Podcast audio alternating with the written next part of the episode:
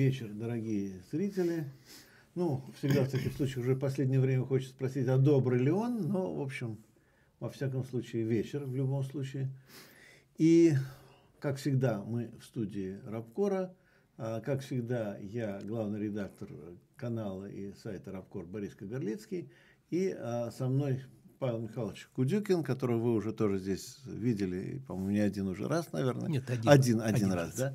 Ну, один раз точно, значит, ну, наверняка еще тоже знаете. И Павел Михайлович, и, естественно, историк, и преподаватель, и один из основателей профсоюза «Университетская солидарность». И, кстати, даже какой-то, правда, по-моему, не очень долгое время был замминистра труда Российской Федерации.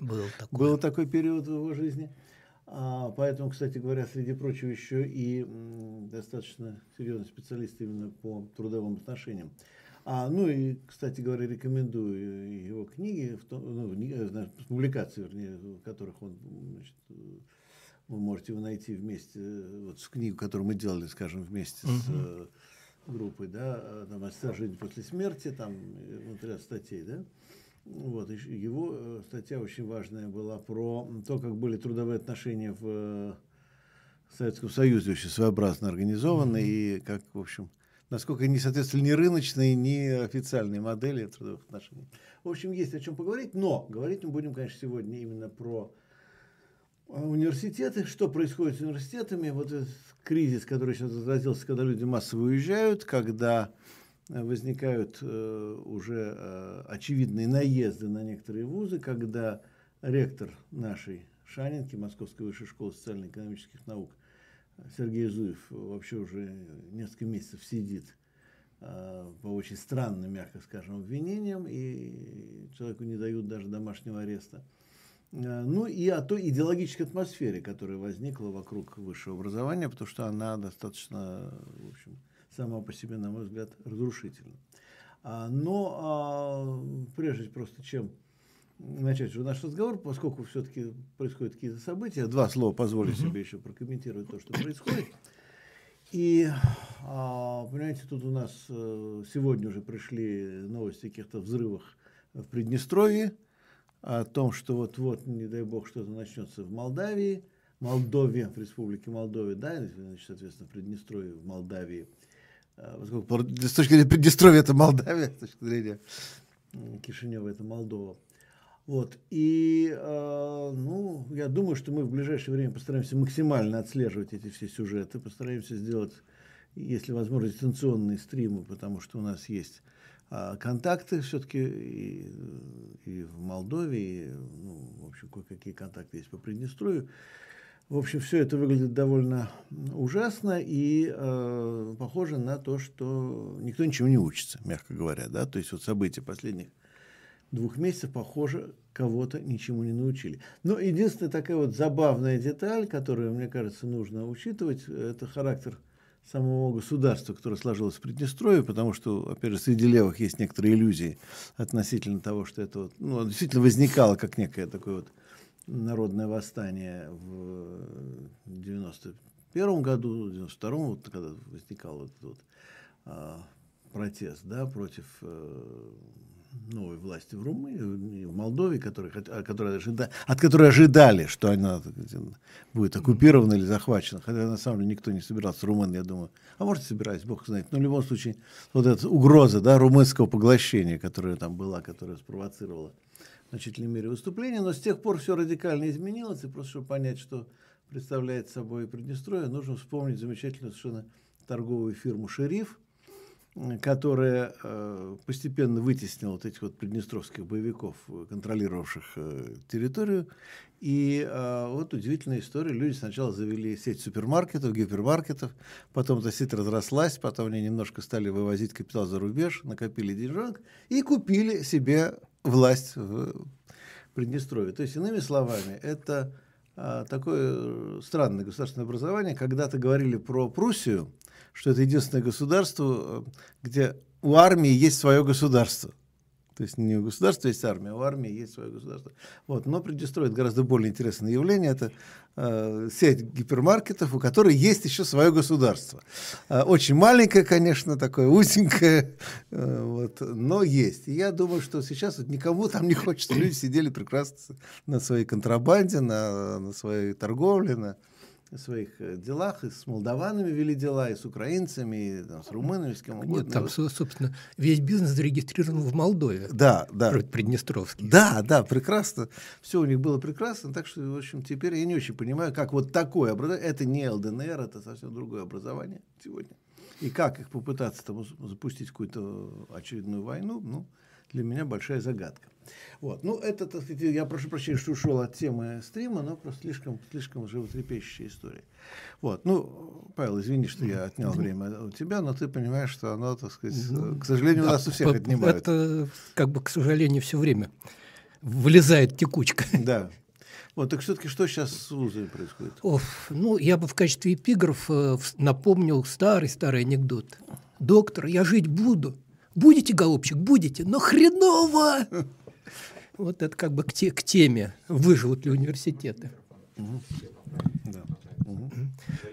Вот. Дело в том, что отечественные университеты переживали разные времена, в том числе и очень плохие.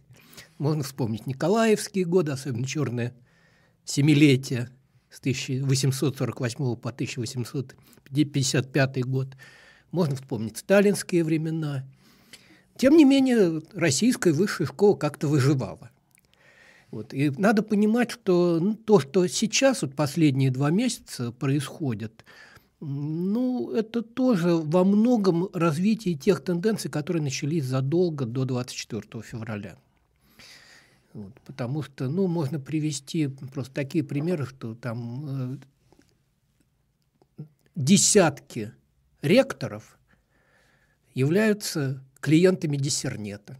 У них как бы списанные, краденные, написанные не ими диссертации. В вузах во многих, особенно в провинциальных, свирепствует плагиат. И не только у студентов, но и у преподавателей тоже. Там, как бы, не редкость, когда вдруг обнаруживается, что там программа какой-нибудь дисциплины как бы просто скачана в другом вузе и выдается за свою. И так далее. То есть проблема идеологического давления тоже возникла не вчера. Мы можем вспомнить события и 19-го, и 20-го годов даже в таком, вроде бы номинально очень либеральном университете, в хорошем смысле либеральном, как Высшая школа экономики. Опять-таки, я говорю, это не сейчас началось. Да, дело Доксы в том числе. Да, да. Нет, дело Доксы тоже как бы тоже вот прошлый год, как раз чуть больше года назад. Ну, для начала их лишили же статуса. Да, а до того в 19 году лишили статуса студенческого СМИ, а как бы выжили, просто не продлили контракта там у того же Александра Кынева. Хотя вообще действительно очень квалифицированный политолог, специалист там по выборам. Просто как бы преподаватель вообще российской высшей школы — существо очень прекарное по типу занятости, потому что срочные договоры. Просто не продлили договор, не объявили конкурс даже на должность. Выжили Елену Панфилову, как бы вообще, наверное, крупнейшего в России специалиста по антикоррупционной политике. В 2020 году вообще как бы целая серия увольнений, как бы очень удобно. Реорганизации, под реорганизацию, сокращение, непродление контрактов. Значит, блестящие юристы-конституционалисты Елена Лукьянова, Ирина Алибастрова, как бы оказались все просто как бы уволены. Надо сказать, что они обе члены профсоюза «Университетская солидарность», поэтому до сих пор пока еще в незавершенном процессе как бы по оспариванию увольнения.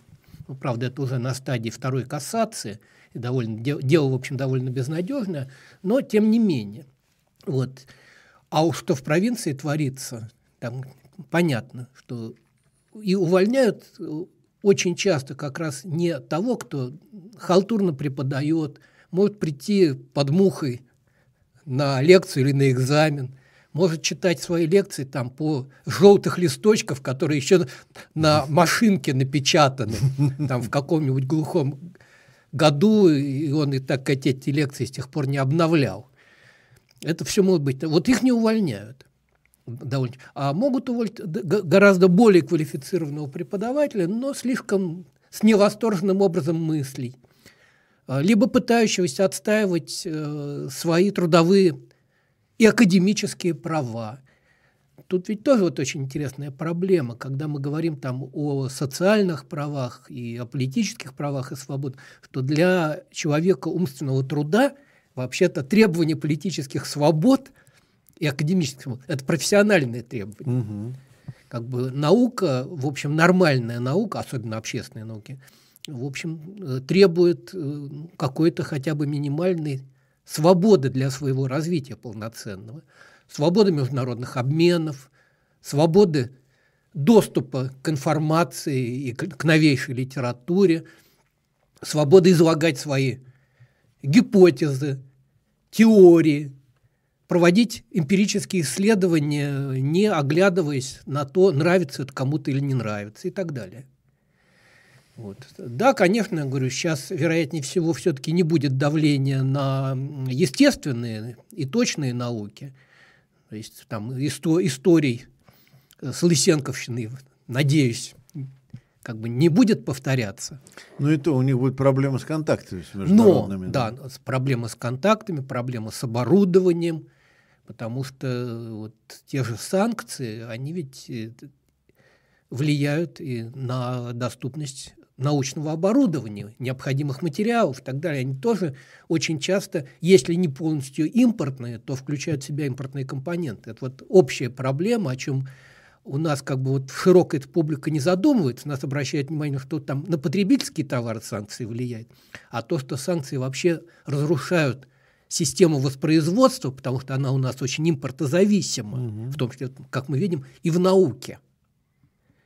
Да, опять-таки, ну, ясно, что экономические трудности приведут к ужиманию финансирования. У нас был тяжелый период 90-х годов, когда очень плохо даже в ведущие библиотеки поступала научная литература новейшая. Ну, сейчас, конечно, отчасти это компенсируется доступностью в интернете очень многого. Если не официальный, то как бы через Сихаб, например. Вот. Но, тем не менее, проблема тоже будет.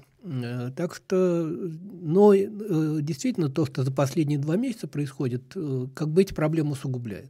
Ну, есть ведь еще то, что помимо санкций с российской стороны тоже стараются ограничить контакты. Ну, то-то и оно. То есть, если бы только вот со стороны злого Запада хотели бы ограничить контакты российских ученых, ну, да? Кстати, а российская страна делает ровно то же самое. То есть, ну, такое ощущение, что они работают на санкции, да? В общем, да. Потому что, ну, как бы там проректоры по безопасности в вузах, как правило, либо действующие, либо отставные ФСБшники, вот, иногда в довольно высоких чинах, потому что в той же вышке, например, новый проректор по безопасности вообще-то генерал-майор. Да. Да, и бывший как бы начальник Белгородского областного управления ФСБ. То есть такая фигура немаленькая. Угу. Вот. Как бы, да, как бы требуют, значит, контакта с иностранцами, а вы сначала спросите, а можно ли? А кроме того, мы же наблюдаем еще и дела, возбуждаемые по шпионажу, причем сплошь и рядом, там шпионажа вроде бы нету, насколько можно судить. Судить трудно, потому что дела засекречены. Там иногда адвокатам не дают в полном объеме ознакомиться. Но так сказать, вот человек работал в совместном проекте, не знаю, с китайцами, например. Как бы публиковал в открытой печати там результаты. А ему потом говорят: «Голубчик, а ты выдаешь государственную тайну». Где, как? А нам виднее, мы лучше знаем. Вот, так что это тоже момент. Попытки постоянно действительно ввести ограничения на эти контакты. Там, в общем, отозвали проект приказа, как бы у Минобрнауки был такой проект, действительно, где хуже, пожалуй, даже чем в позднесоветские времена контроль устанавливался. Хотя тогда тоже, в общем, он достаточно жесткий был. Я помню, я учился в аспирантуре в Институте мировой экономики и международных отношений в конце 70-х, начале 80-х годов. Да, как бы там контакты с иностранцами должны были быть санкционированы. А если он был не санкционирован, это могло влечь за собой очень неприятные последствия. Вот. Нужно было писать отчеты. Ну, ясно, что там после загранкомандировки, но и просто после встречи, как бы вот санкционированный, понятно, официальный там с западным коллегой, тоже надо было написать отчет. Там встречались там-то, разговаривали столько-то времени о том-то. Вот сейчас как бы тоже пытаются это восстановить. Вот, так что это тоже, вот, как бы, кстати говоря, да, когда на Западе начинают говорить, что вот давайте вообще прекратим, ну, все-таки более разумные люди и институции говорят, нет, мы можем прекратить сотрудничество с учреждениями, особенно теми, которые отметили там теми же подписями ректоров, как бы под совершенно безобразным письмом, как бы, да, таким рептильным. Про него отдельно, да, нужно сказать, потому что это, конечно, позорище. Да, но они говорят, но почему мы должны наказывать конкретных ученых? Вот мы как бы должны четко разделить. Не подписывали ничего такого. Да, мы должны четко разделить. Вот мы не хотим общаться с институциями, но мы готовы общаться с людьми. Это очень разумный и здравый подход. Как бы у нас тоже пытаются усугублять, там вот эти, пошел этот фейк про некую девушку Лизу, якобы отчисленную из Карлова университета в Праге. В Карлов университете сейчас как бы перебирают, там у них, по-моему, где-то порядка 2,5 тысяч российских студентов, вот они ищут, кто это за девочка Лиза. Не находят. Не нашли, пока. Не нашли. А ее так не показали. Я просто фотографии в сетях ходят. Да. Да, но и она не поддается идентификации. Да, в общем, таинственная история. Вот, так что вот многое. Значит, да, как бы увольнение, и что самое противное и опасное, это попытки поощрять студентов к доносительству. Вот, может быть, самый скандальный случай, но сейчас, я думаю, можно уже об этом рассказывать, поскольку как бы профессор Мария Рахманинова уже, слава богу, в безопасности за границей, вынуждена была уехать. Ну, надо сказать, что она вообще как бы анархистка по своим убеждениям, не скрывает своих взглядов. У ней, собственно, и докторская, она, кстати, в 33 года защитила докторскую диссертацию по политической философии. Вообще это один из редчайших случаев в таком возрасте защитить по философии докторскую диссертацию. В общем, тоже была связана как бы с ее анархистскими идеями. Она преподавала в таком довольно поганеньком, на самом деле, вузе, в Санкт-Петербургском гуманитарном университете профсоюзов. Ой, да. Записоцкий, да? Где совершенно... Он до сих пор там еще? Да, да. Сколько же лет? Совершенно одиозный ректор Записоцкий, да. Ой, ну это же сколько... Это, ну, ой, бог знает сколько. 40 очень лет давно. Точно там. Да, где-то так. Вот. Она читала свою лекцию, там как бы упомянула текущие события. Видимо, прямо с лекции кто-то из студентов позвонил, и ей тоже прямо на лекцию позвонили и потребовали там заявиться в учебную часть и дать объяснение. Вот, правда, к чести большинства студентов, они как бы ее поддержали, так сказать, и очень переживали, что человек вынужден уволиться. Но я говорю, это может быть один из наиболее вопиющих случаев. Ну вот как бы нашего товарища по университету, члена исполкома нашего профсоюза в Уральском федеральном университете Дмитрия Трынова, он политолог. Он читает курсы, где невозможно не упоминать текущие события. Вот, конечно, с политологией тоже по-разному. Вот мне приходилось преподавать в РГГУ на факультете истории, политологии и права, и там декан наш говорил, так, мы не комментируем то, что происходит за окном. Хотя вот я читал курс «Политические партии и движения», как понятно, что я не мог там тоже не упоминать как бы то, что происходило за окном. Вот. Ну вот тоже как бы кто-то из студентов, значит, написал. Ну пока без последствий, слава богу. Ну это действительно, по-моему, даже инструкции есть какие-то, которые посылают, говорят, составляют, как студентам нужно доносить на преподавателя. Да. Они попадали в сеть, по крайней мере. Насколько они подлинные, я не знаю. Ну, трудно сказать. Здесь действительно надо все проверять, искать, решивательно оригиналы, а не только то, что в сети ходит. Но то, что факты такие есть, и вот это, конечно, совершенно ужасающим образом, разлагающе действует вообще-то на высшую школу как таковую. Потому что нормальный образовательный процесс требует какого-то минимального доверия между теми, кто преподает, и теми, кто учится. Потому что это, в общем, процесс сотрудничества. Вот. И когда преподаватель вынужден ждать такого удара в спину, еще раз говорю, что и те, кто вынуждены были уехать под давлением, под угрозой преследований, либо в результате уже состоявшихся преследований, ведь это не худшие преподаватели, скорее лучшие. И еще важный момент. Ведь высшая школа должна выпустить не просто специалиста. Специалиста можно подготовить и в режиме ПТУ. Ничего плохого не хочу сказать про ПТУ, потому что тоже крайне нужные и, увы, почти разрушенные учебные заведения в России. Натаскать на некий набор, как сейчас модно выражаться, компетенций. Но все-таки выпускник вуза должен быть человеком, умеющим мыслить свободно и критически. В такой атмосфере научить мыслить критически довольно сложно. Понятно, что и в советские годы учили мыслить критически, и в Николаевской России люди научались, по крайней мере, мыслить критически. Достаточно вспомнить Белинского. Да, Белинского, Герцена, да.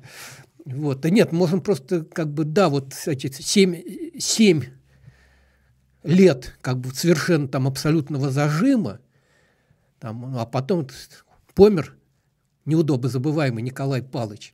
Извините, и всплеск независимой публицистики, куча общественных инициативных проектов, разных преобразований, всплеск, современным языком говоря, самоиздатской литературы.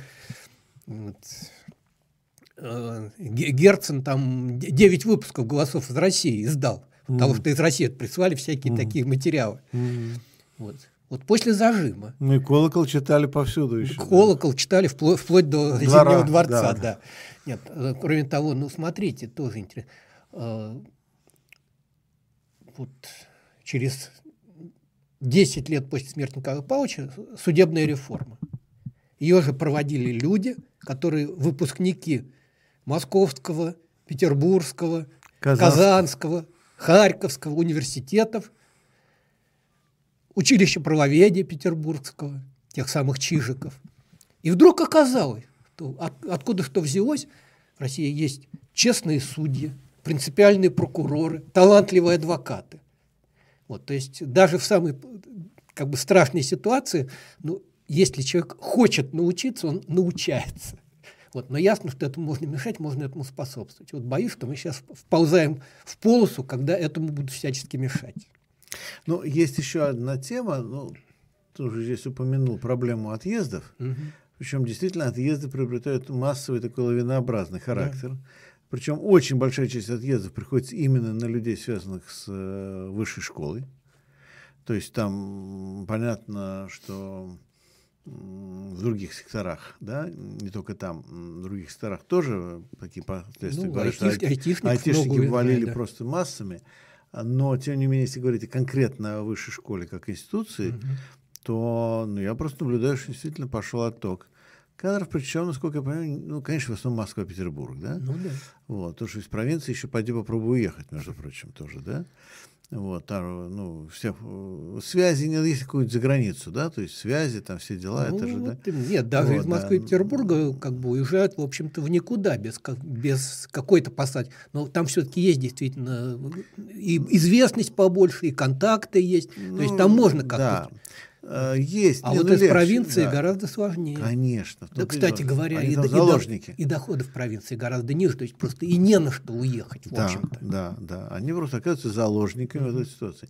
Но я как раз немножко с другого конца хотел взять ситуацию. То есть у меня просто, по моему сейчас текущему преподавательскому опыту, проблемы большие, потому что справа-слева коллеги уезжают, да? То есть дырки в расписании, да? То есть приходишь, вот, ты за кем читаешь лекцию, а его уже нет, да? А кто за тобой, его тоже уже нет. То есть, вот. Это, кстати, влияет на посещаемость, потому что в итоге, поскольку окна получается, студенты хуже ходить стали. Студенты, кстати, стали уезжать даже, у меня даже студенты уезжают. Вот. Но тут есть две интерпретации этого процесса, как бы в таком уже социолого-историческом плане. Потому что одна группа людей говорит, что ну, все ужас, кошмар, там все рухнет, и ну, понятно, да, уезжают лучшие, мы теряем кадры, мы теряем в общем, ну, лучших преподавателей, ну, то, что мы сейчас только что сказали. А есть другая точка зрения, которую вот буквально сегодня тоже я обсуждал. А черт на это. Не то, чтобы это к лучшему. Ну, вот хорошо, вертикальная мобильность повысится. Вот те самые талантливые студенты, которые так бы, они сидели бы долго, никуда бы не двинулись, а сейчас у них появляется возможность. Причем люди вполне тех же самых взглядов будут, да? Просто они еще не успели наследить, как бы, не успели с этой точки зрения, да, что как бы... Нет, но я думаю, что сейчас на входе тоже контроль усилится, и будут следить. А вот студенческий, там, в аспирантские годы он... О чем он там писал в своей курсовой работе. Опять, помнишь историю с Жуковым в 19 году, когда там изъяли курсовые работы ИВКР на проверку на экстремизм. Вот, так что тут тоже... Но тем не менее, нет, в какой-то мере можно сказать. Новое поколение быстрее войдет в профессию. Да, войдет в профессию, но здесь есть риск... как бы тоже и некоторых моральных потерь, поскольку, ну, получается, что пришел на не остывшее еще место там учителя. Ну, по этому поводу в ГИТИСе был замечательный случай. Ну, ты знаешь, а зрители наши очень плохо себе представляют те времена. Это история про такого Матвея Алексеевича Горбунова, который был назначен в ГИТИС ректором во время разгула борьбы с космополитизмом. И до этого был такой вот польский аристократ, театровед Макульский, такой, значит, старорежимный профессор. Его сняли, поставили Горбунова, который был до этого директором завода грампластинок. Ну, тоже к культуре относились. Культура, да, естественно. И, в общем, все думали, что все, будет полный разгром, полное уничтожение. Казалось, что вот этот пресловутый Матюха, его так звали Матюха, Матюха Горбунов оказался лучшим ректором ГИТИСа за всю его историю. Оказался очень понимающим, толковым человеком. Он просто не лез. Он прекрасно понимал, что он не понимает. Вот, это замечательно. Администратор понимает, что он не понимает. Топтыгин III. Да, да, да, совершенно верно. Он абсолютно не лез ни во что. Он просто знал, что эти люди понимают. Он прикрывал их перед ЦК или перед министерством, когда нужно было. Он кого-то там поснимал, но никого не уволил, а там, переместил там как-то, в общем, все остались целы. В эпоху разгула вот этой борьбы с космополитизмом никого там не посадили, даже не уволили. То есть, в общем, ну там где-то как-то он все загасил, еще совершенно прекрасно урегулировался, и, в общем, о нем остались только самые лучшие воспоминания. Да? То есть показать, что люди могут быть неожиданно вот такие. Советский человек был тоже. Надо помнить, да, это тоже советское, так сказать, уважение к культуре, вот то, которое было советское.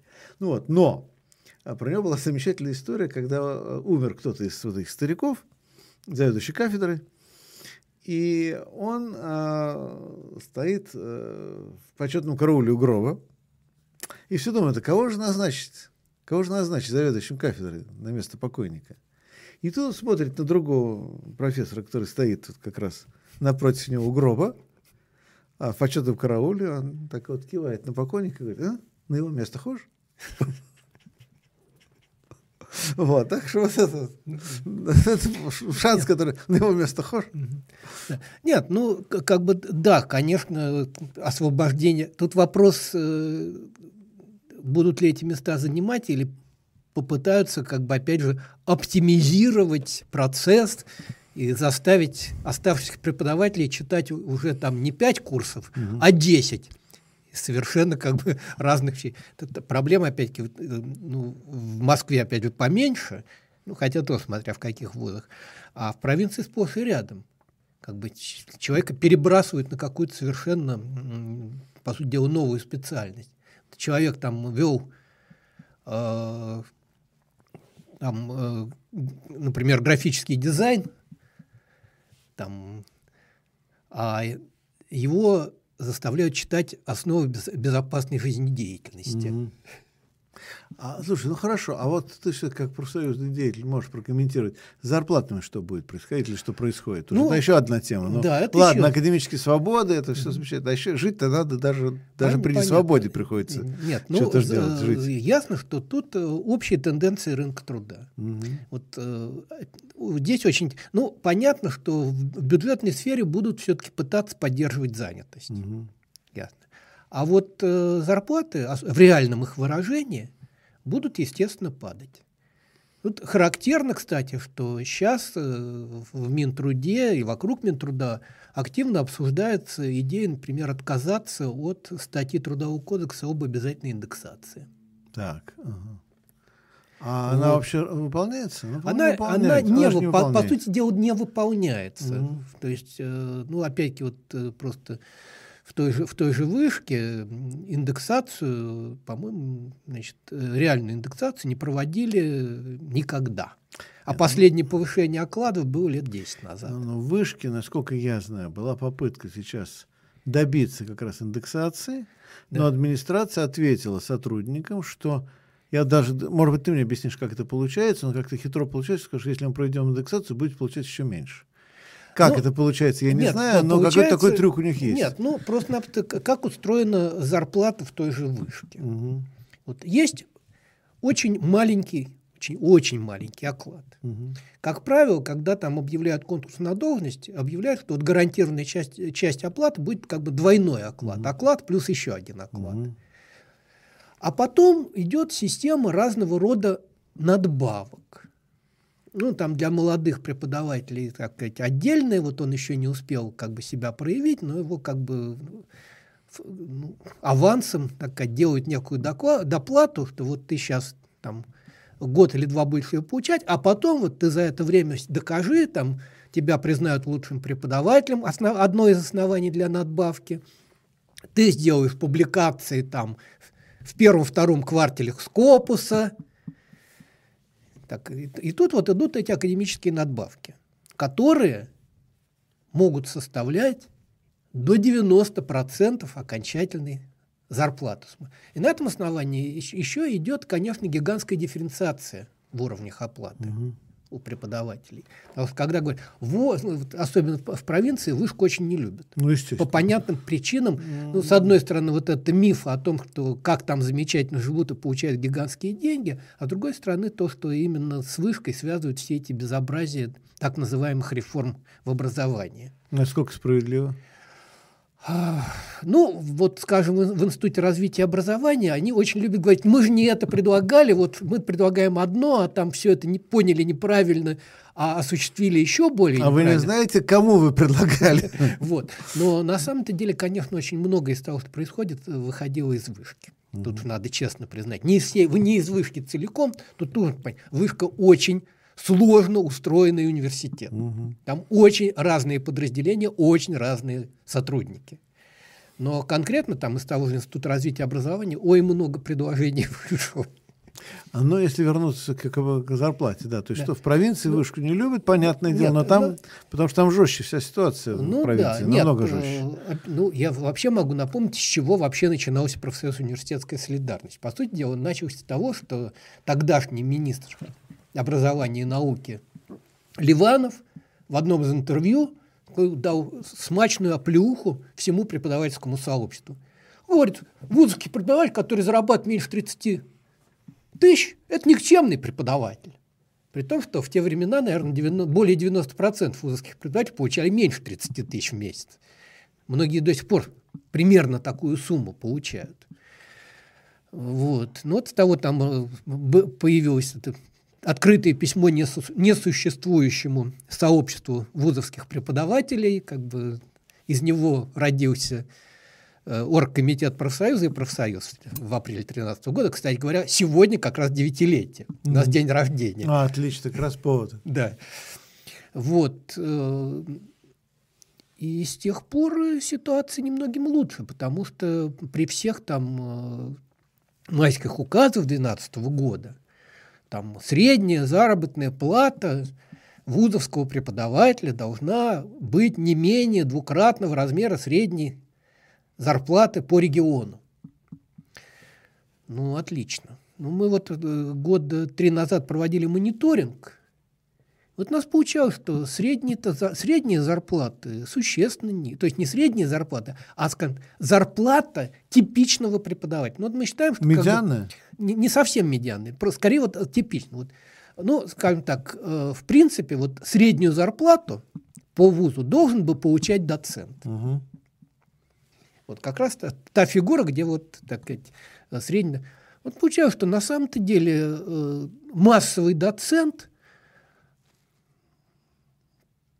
нередко не получал даже средний по региону. Вот. То есть, а средняя рисовалась в соответствии там, с довольно сложной методикой, предложенной Росстатом.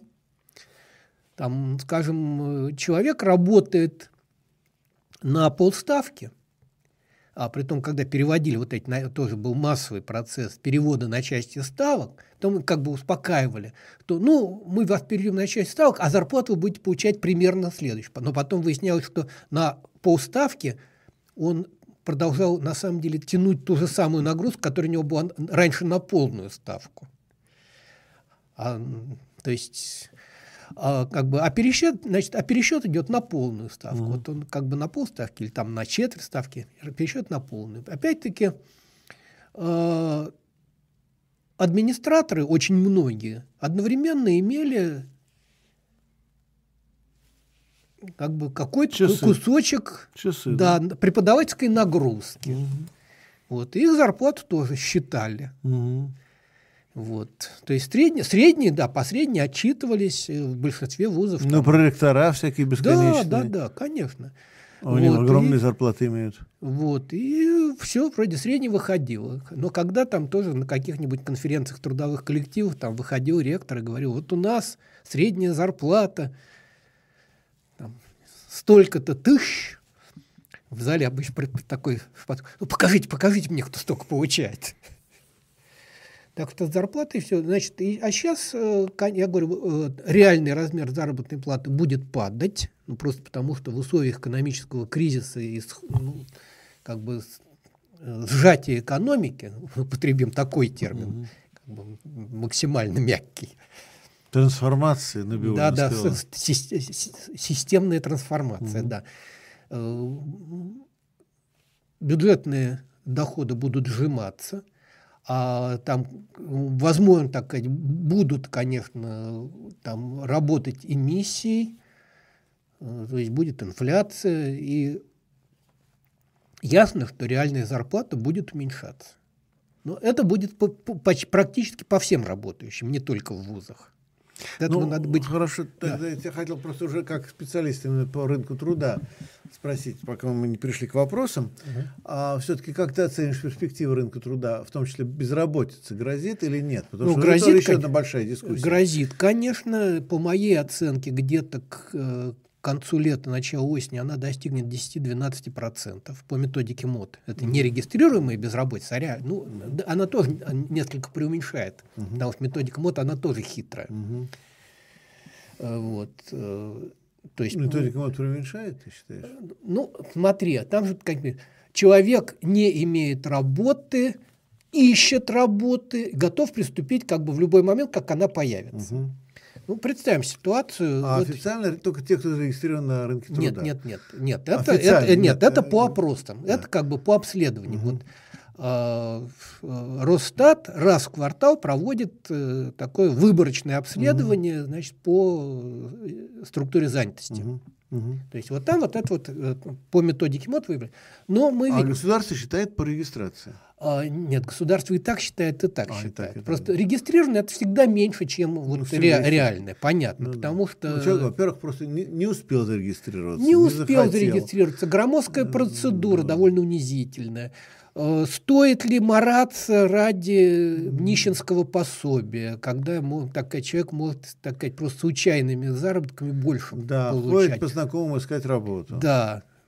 Ну как реально у нас ищут работу, обзванивают знакомых. Вот. То есть тут много факторов, почему. Кстати, не случайно, скажем, в 2020 году, когда ввели эти меры поддержки и как бы установили все-таки пособие по безработице хотя бы на уровне МРОТ, регистрируемая безработица резко подскочила. По-моему, где-то примерно в 2 раза, может быть, чуть даже больше. Просто потому что стало... Зачем регистрироваться? Смысл появился. Ну, возвращаемся к методике. Вот. Представим, что человек потерял работу, но у него есть некая подушка безопасности, и он посчитал, что ему пока не обязательно искать работу, либо он ее ищет, но не готов приступить в любой момент. Он хочет хорошую работу с хорошей оплатой, если ему это позволит. То есть получается, что он не будет считаться безработным по этой методике. Человек, который так давно уже безработный, что махнул на все рукой и потерял надежду, он тоже не будет считаться безработным. То есть вот эта вот застойная безработица как раз выпадает из этого учета. Может быть, самое страшное из видов безработицы. Ну, и там цифры. И, кстати, поэтому по, скажем, ВЦИОМовским вопросам, при всех к ним претензиям, получается, что люди себя оценивают как безработные, но в выборке, естественно. Там получается примерно вдвое выше, чем численность по методике МОД. То есть, ожидается, в общем, короче говоря, к концу лет ожидается порядка 10%. Да, 10-12%. 10-12. Да, но дело в том, что это особенность российского рынка труда. Вот есть, опять же, в Высшей школе экономики и одновременно в ММО такой очень серьезный экономист Ростислав Капелюшников. Он хороший специалист по рынку труда. Ну, нет, по ряду других направлений тоже. Он, конечно, такой либерал-либерал. Мы с ним как раз депутировали. Да, вот. Но тут... По рынку труда, да, он специалист. Он очень хороший специалист. Да. Специфика... рынок труда в развитых капиталистических странах в условиях кризиса. Он очень неэластичен по заработной плате и очень эластичен по занятости. То есть людям не снижают заработную плату, и даже стараются, чтобы она реально хотя бы поддерживалась, либо даже росла, но... смело сокращают, отправляют за ворота. Российский рынок, и он не изменился с этой точки зрения с 90-х годов, или мало изменился. Мы лучше будем эластичны по заработку, мы уберем все надбавки, будем платить голые оклады, но человека не увольняем. По разным причинам. Вот. И государство тоже это поощряет. Пускай работодатель занимается этой проблемой, на нас не перекладывает. То есть, иными словами, если на Западе человек держит зарплату, потом его увольняют, то у нас ему начинают снижать зарплату. Да. Или недоплачивать, я имею в виду задерживать. Либо это. С задержками есть какие-то данные? Пока вроде бы по статистике, эта статистика ведется, там какого-то очень заметного роста пока что нету. Вот. Но пока еще, в общем-то, все последствия не проявились еще, потому что там, скажем, пока люди объявлены на сокращение, они получили, но формально им еще платят зарплату. Вот. Там другое просто уже делаются попытки людей отправлять в отпуска без содержания, что вообще не очень законно. Мягко говоря, на самом деле совсем незаконно. Без согласия работника в отпуск без содержания отправить вас не могут. Это тоже нужно, чтобы все знали. Вот. Но иногда просто вынужденный простой. Значит, соответственно, там 2/3 оклада. Опять-таки я напоминаю, что в российских условиях оклад, как правило, это очень маленькая часть суммарного заработка. Да, учитывая серые зарплаты и так далее. Серые – это вообще возможность манипулировать как угодно. То есть, либо вообще сказать, нет, а что, у тебя в трудовом договоре что записано? МРОТ? Вот получай, родимый. А что, мы договаривались устно, да? А я докажи. Забыл, а я забыл. Да, да. А вы докажите. Угу. Ну да, это как раз понятно. Ну, в общем, ну, то есть ты оцениваешь ситуацию как порядка 10-12% безработицу к концу лета. Да. Является ли эта цифра критической? Потому что ведь на самом деле Россия привыкла к низким уровням безработицы. Ну, в общем-то, да, привыкла, но дело в том, что здесь то еще, как я, ну, уже даже из очень высоких кресел раздаются там, да, вот Матвиенко тут чуть ли не сегодня, давайте не будем мешать, пусть он копает свой огород, пусть шьет, пусть ремонтирует, так сказать, вообще. ЛСФР, да. Да, пусть как бы сами выживают, как хотят. То есть вот это да, что привычка к выживанию, особенно в, так сказать, в поколениях, которые в сознательном возрасте пережили 90-е годы, она такая очень приличная.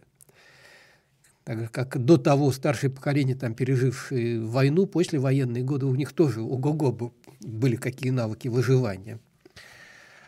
Вот. Так что да, это тоже будет смягчать, такой подушкой безопасности некоторой. Да, неформальная занятость будет расти. Просто часть людей, как бы выпихиваемых из официальной экономики, пойдут в неформальную экономику. Ну, ясно, что тут будет очень по-разному, потому что ну, действительно кто-то будет на своем там приусадебном участке, возможно, возродится практика предоставления земельных участков под картошку, как в 90-х годах было, особенно в провинции. Вот, там, ну, ясно, что в условиях общего объединения люди чаще начнут ремонтировать одежду. Не обязательно своими руками. Может, там, опять-таки кто-то по знакомому, вот, а хорошая, там, тетя Маша хорошая швея, вот я прошу там ее пальто перелицевать. Вот это тоже для кого-то будет заработок, а для человека, который будет просить это пальто, это экономия. Да, да. Вот, то есть вот такая примитивизация экономики тоже будет важным аспектом того, что будет у нас происходить. То есть, иными словами, вот, можно предположить, что будет процесс, так сказать, такого качественного ухудшения и количественного ухудшения рынка труда, да. Но, скорее всего, не обвал, не одномоментный обвал, не такой вот сразу что хоп и хлоп, и все, да? А вот как-то такое постепенное, но неуклонное ухудшение, при этом, возможно, появление некоторых очагов какого-то нового даже, ну, нет, нового, так, если не развитие, то хотя бы ну, не развитие, но да. Выживание хотя да, бы. Да, нет, да. Действительно, как, вот это вот то, что да. Я говорю в экономической теории, называется subsistence economy, экономика выживания. Да, да. Экономика выживания вот. Да, как бы это, ну, собственно, мы в третьем мире это массово наблюдаем. Ну да, слава богу, просто в России все время ориентируется на третий мир. Мы все время себя с Западом сравниваем. Ну, да, да, это, кстати, очень характерно. Я как-то как бы там вел занятия по повышению квалификации для госслужащих и упомянул, как бы сравнил Россию с Бразилией и Мексикой. Они ужасно обиделись. Сказали, а что это вы с кем нас сравниваете? Я говорю, а что вы хотите? Численность населения очень похожая. Объем ВВП почти 1 в 1. Угу. Давайте, говорю, господа, привыкайте, что мы, в общем, страна скорее третьего мира, а вовсе не первого. Господа расстроились. Расстроились, да. Я понял. Ну, хорошо, сейчас вопросы есть у нас уже, да? Есть, сейчас перейдем к вопросам. Дорогие зрители, еще только два момента важных.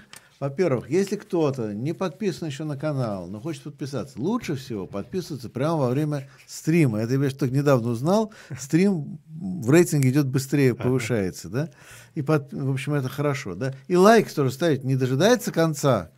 Прямо вот возьмите и прямо сейчас поставьте лайк. Это, ставьте лайки, не отходя от кассы. Да, да, это важно, да. Ну и опять же сразу говорю, что действительно такое вот важное сообщение. Напоминаю, что мы планируем 14 мая провести встречу друзей Рабкора офлайн, так сказать, в реальной жизни. Я, кстати, тебя приглашаю. Вот, запомни эту дату, запиши, так сказать, запомни. Запишу. Суббота, 14 мая. Место мы пока еще не знаем еще, честно, даже не то, что мы там секретим что-то, мы еще не знаем, мы там разные обходим возможные площадки, где это можно провести, но в любом случае напоминаю, что, в общем-то, и для этого тоже, и вообще для выживания канала тоже нужны деньги, так что, если кто-то хочет посылать донатные вопросы, то, как говорится, большое спасибо. Вот, ну, поехали тогда с вопросами. Так, Олег Антонов. Слышите меня? Да. Так, да, у меня сначала к вам просьба, Борис Юрьевич, вы когда делаете такие анонсы, вы от микрофона не отворачиваетесь, потому что вы отворачиваетесь от микрофона, и вас очень плохо слышно. Ладно, буду делать анонсы прямо в микрофон. Ну, я просто стараюсь лицом смотреть на зрителя. Ну, вы тогда можете просто вместе с микрофоном лицом поворачиваться. Ладно, к камере, а то просто вы отворачиваетесь. Дорогие зрители, если вы нас не слышите, я потом на бис все повторю. Да. Так, ну, первый вопрос, он такой расслабляющий после вашей достаточно серьезного разговора. Правда ли, что преподаватели не любят тех студентов, которые сдают курсовые работы после майских праздников? Ну, преподаватели не любят студентов, которые сдают любые работы, неважно, курсовые, ВКР, после дедлайна, либо в последний момент дедлайна. Просто потому, что нас тоже надо понимать. Мы их должны прочитать достаточно серьезно. Самое ужасное, когда в день дедлайна все разом сдают. Да. Это самое страшное. Тогда бессонная ночь. Теперь такой же, более серьезный вопрос. Вот если гипотетически представить, что Россия отказывается от Болонской системы образования, вот как вы считаете, будет больше плюсов или минусов? Понимаете, вот здесь минусы будут то, что это будет очередная ломка. Вот, мы Болонскую систему на самом деле не достроили в России, прежде всего потому, что, наверное, не слишком правильно ее понимали. Потому что в результате получилось нечто странное. Бакалавриат – это скорее некоторый недоспециалитет, мест, то есть совсем не так, как это происходит, скажем, в Европе. Там все-таки бакалавриат – это достаточно полноценное образование. Вот. А у нас это не то, не сё. С магистратурой тоже не очень понятно, особенно когда в магистратуру поступают люди, не имеющие профильного образования в бакалавриате либо в специалитете. Вот, мне в РАНХиГСе пришлось однажды вести курс «Производство общественных благ». Он вообще довольно сложный экономический курс. Вот. И там нужно, чтобы люди хотя бы знали некоторые элементарные вещи там, из макро- и микроэкономики. А у них там образование медик, инженер. То есть, как бы они, это на факультете, ну, как бы там не факультет, это Институт общественных наук, но, в общем, специализация по государственному и муниципальному управлению. То есть, они практики, но им нужно вот диплом магистра. Вот у них такой пёстр. И вот приходилось как бы вспошь и рядом вот возвращаться к этим элементарным основам, их рассказывать, и заодно, значит, сразу, так сказать, рассказывать гораздо более сложные вещи. Вот, потому что вообще это очень интересная концепция общественных благ, что это такое вообще, как бы, действительно, как они производятся. Но вот такая проблема.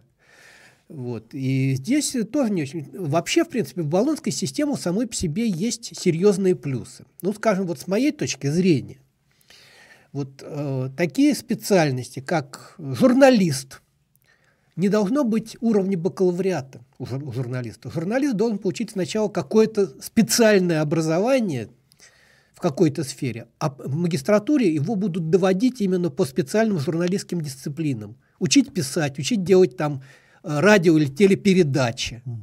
Вот. Но у него должна быть базовая какая-то... Вот вообще среди моих знакомых журналистов... Ни одного журфака нет. Ну, нет, есть, но мало. И лучшие из них имеют не журналистское образование. Я вспомнил, что, сколько я знаю, хороших журналистов почти никто не заканчивал журфак. Да, вот именно. Значит, то же самое государственное муниципальное управление. Вообще человек нужно бы. Вот вообще в мире практически нет такой модели, когда есть бакалавриат по специальности государственного муниципального управления. Как правило, человек получает экономическое образование, юридическое образование, социологическое образование, политологическое образование. А потом в магистратуре как бы ему действительно преподают то, что нужно знать управленцу именно в публичном секторе.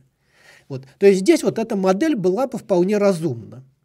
Но у нас как раз тоже нас получается, что там учат госуправленцев в бакалавриате. Но извините, ребята, это вообще нелепость. Вот человек пришел из школы, он еще жизни совершенно не знает, у него есть представление о том, что вот я пойду на госслужбу, и там можно воровать.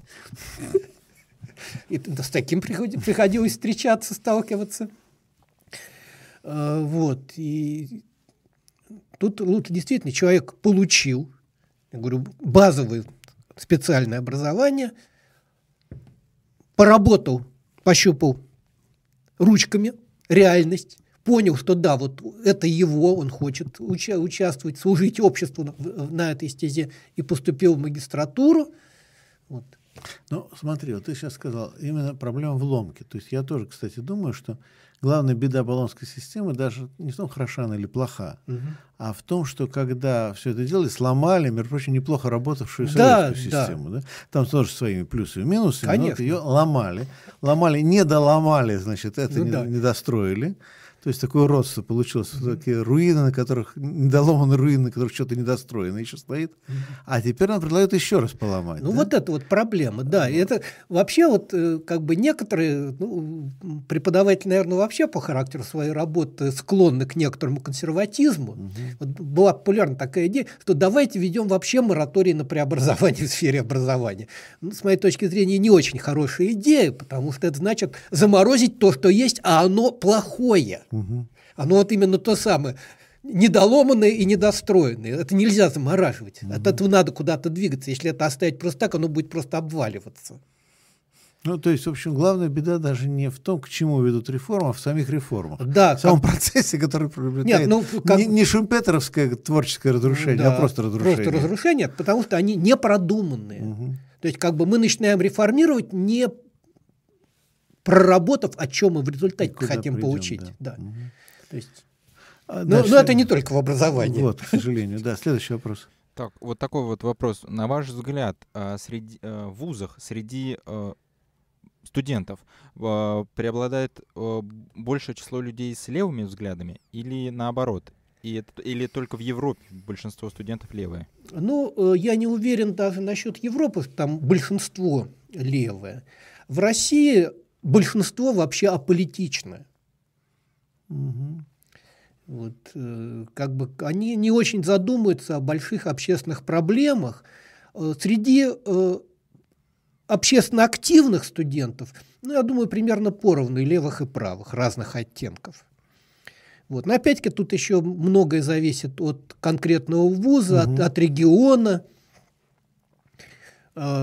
отчасти от преподавательского состава, потому что он тоже влияет на взгляды студентов, естественно.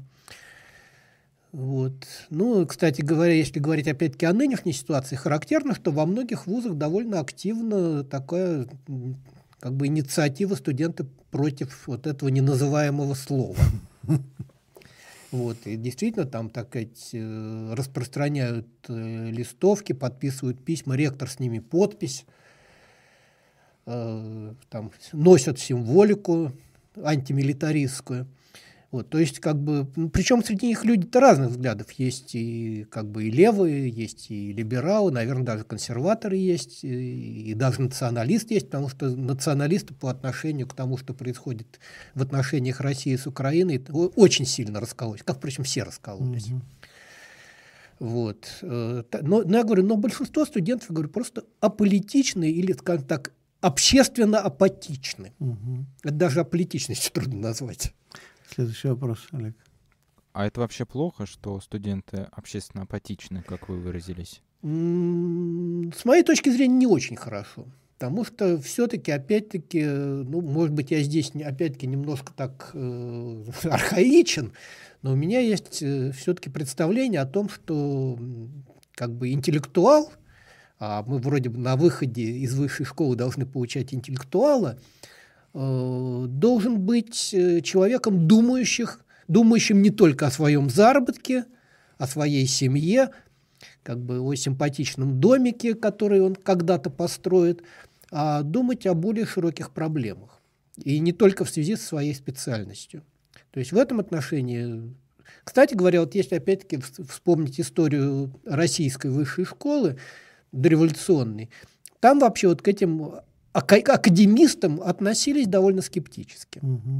Потому что, да, как бы были студенты общественно активные, их было много, были так называемые белоподкладочники из привилегированных слоев, и, как бы, которые поплевывали сверху на, как бы, разночинцев.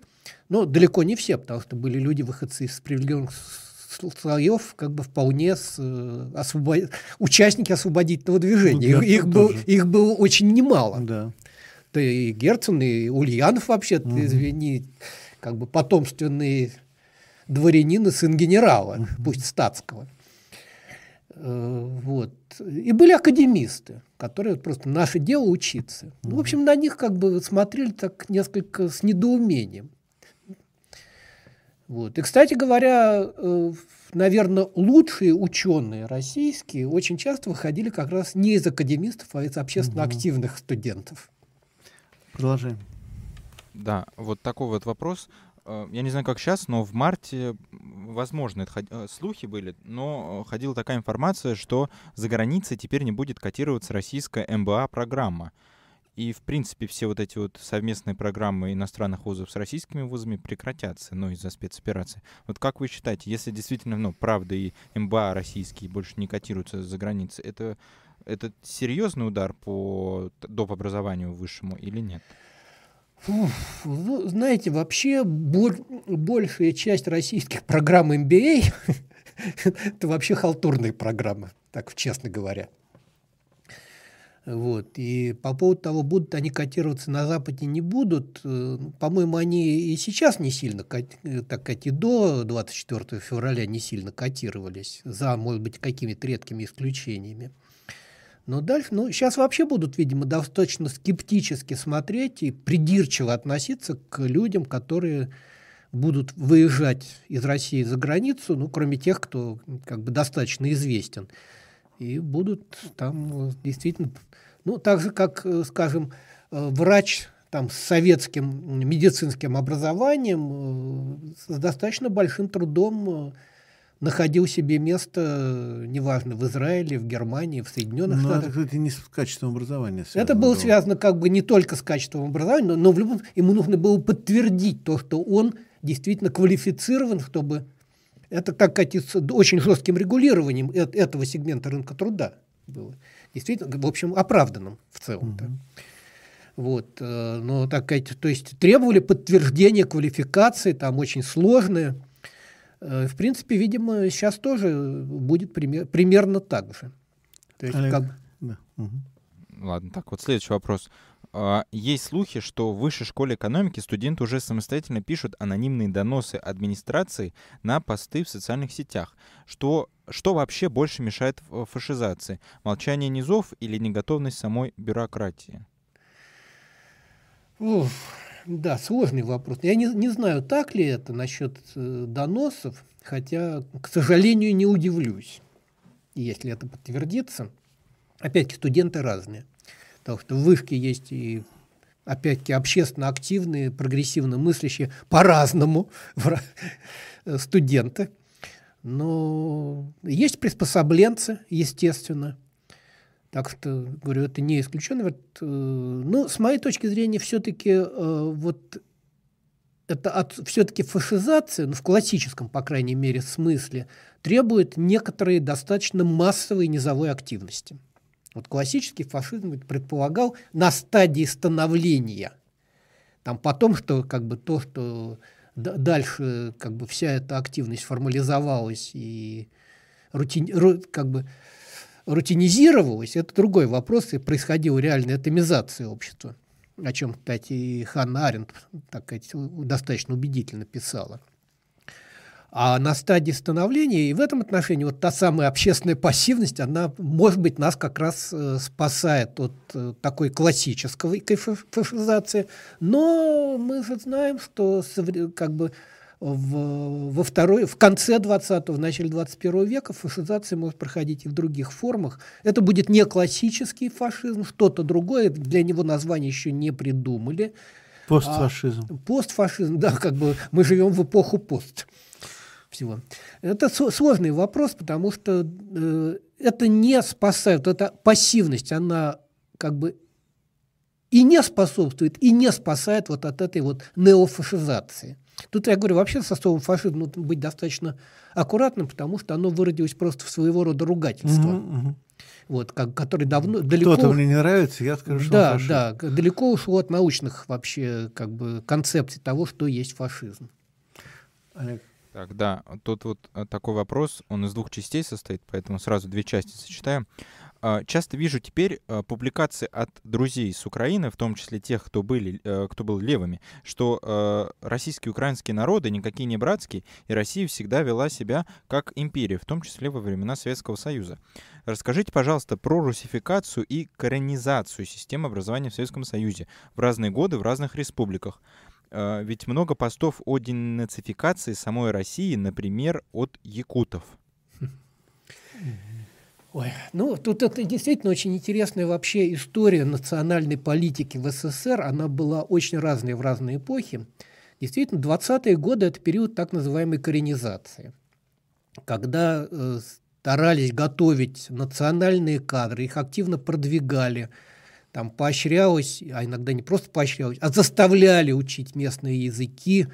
Переводить тексты. Да, там переводить там всякого рода инструкции на местные языки. Не только, просто даже там были такие вещи, что тексты были доступны на русском языке, всем понятно на русском языке. Да, понятно. Но все равно нужно было перевести на язык. Да. Нет, при том, что... При том, что вот эти вот новые языки еще, так сказать, часто еще не сформировались как литературный, кодифицированный язык, там не было наработанной лексики специальной. Тут были свои перегибы, естественно. Оправдали тем, что почти помалу, чтобы выпрямить палку, и надо перегнуть в другую сторону. Правда, мало это уже потом говорил, естественно. Вот. Потом, с начала 30-х годов, пошла другая линия. Борьба с национал-колонизмом. Ну, собственно, первые проблески были еще и в 20-х годах. Там борьба с султан-галеевщиной в Татарстане, например. Это, по-моему, 23-й год, если не ошибаюсь. Вот. А 30-31 год – это целая полоса, во-первых, политических процессов, формально говоря, антинационалистического толка в Украине, в Белоруссии, насколько я понимаю, в среднеазиатских, тогда еще большей частью автономных республиках, но там это менее известно.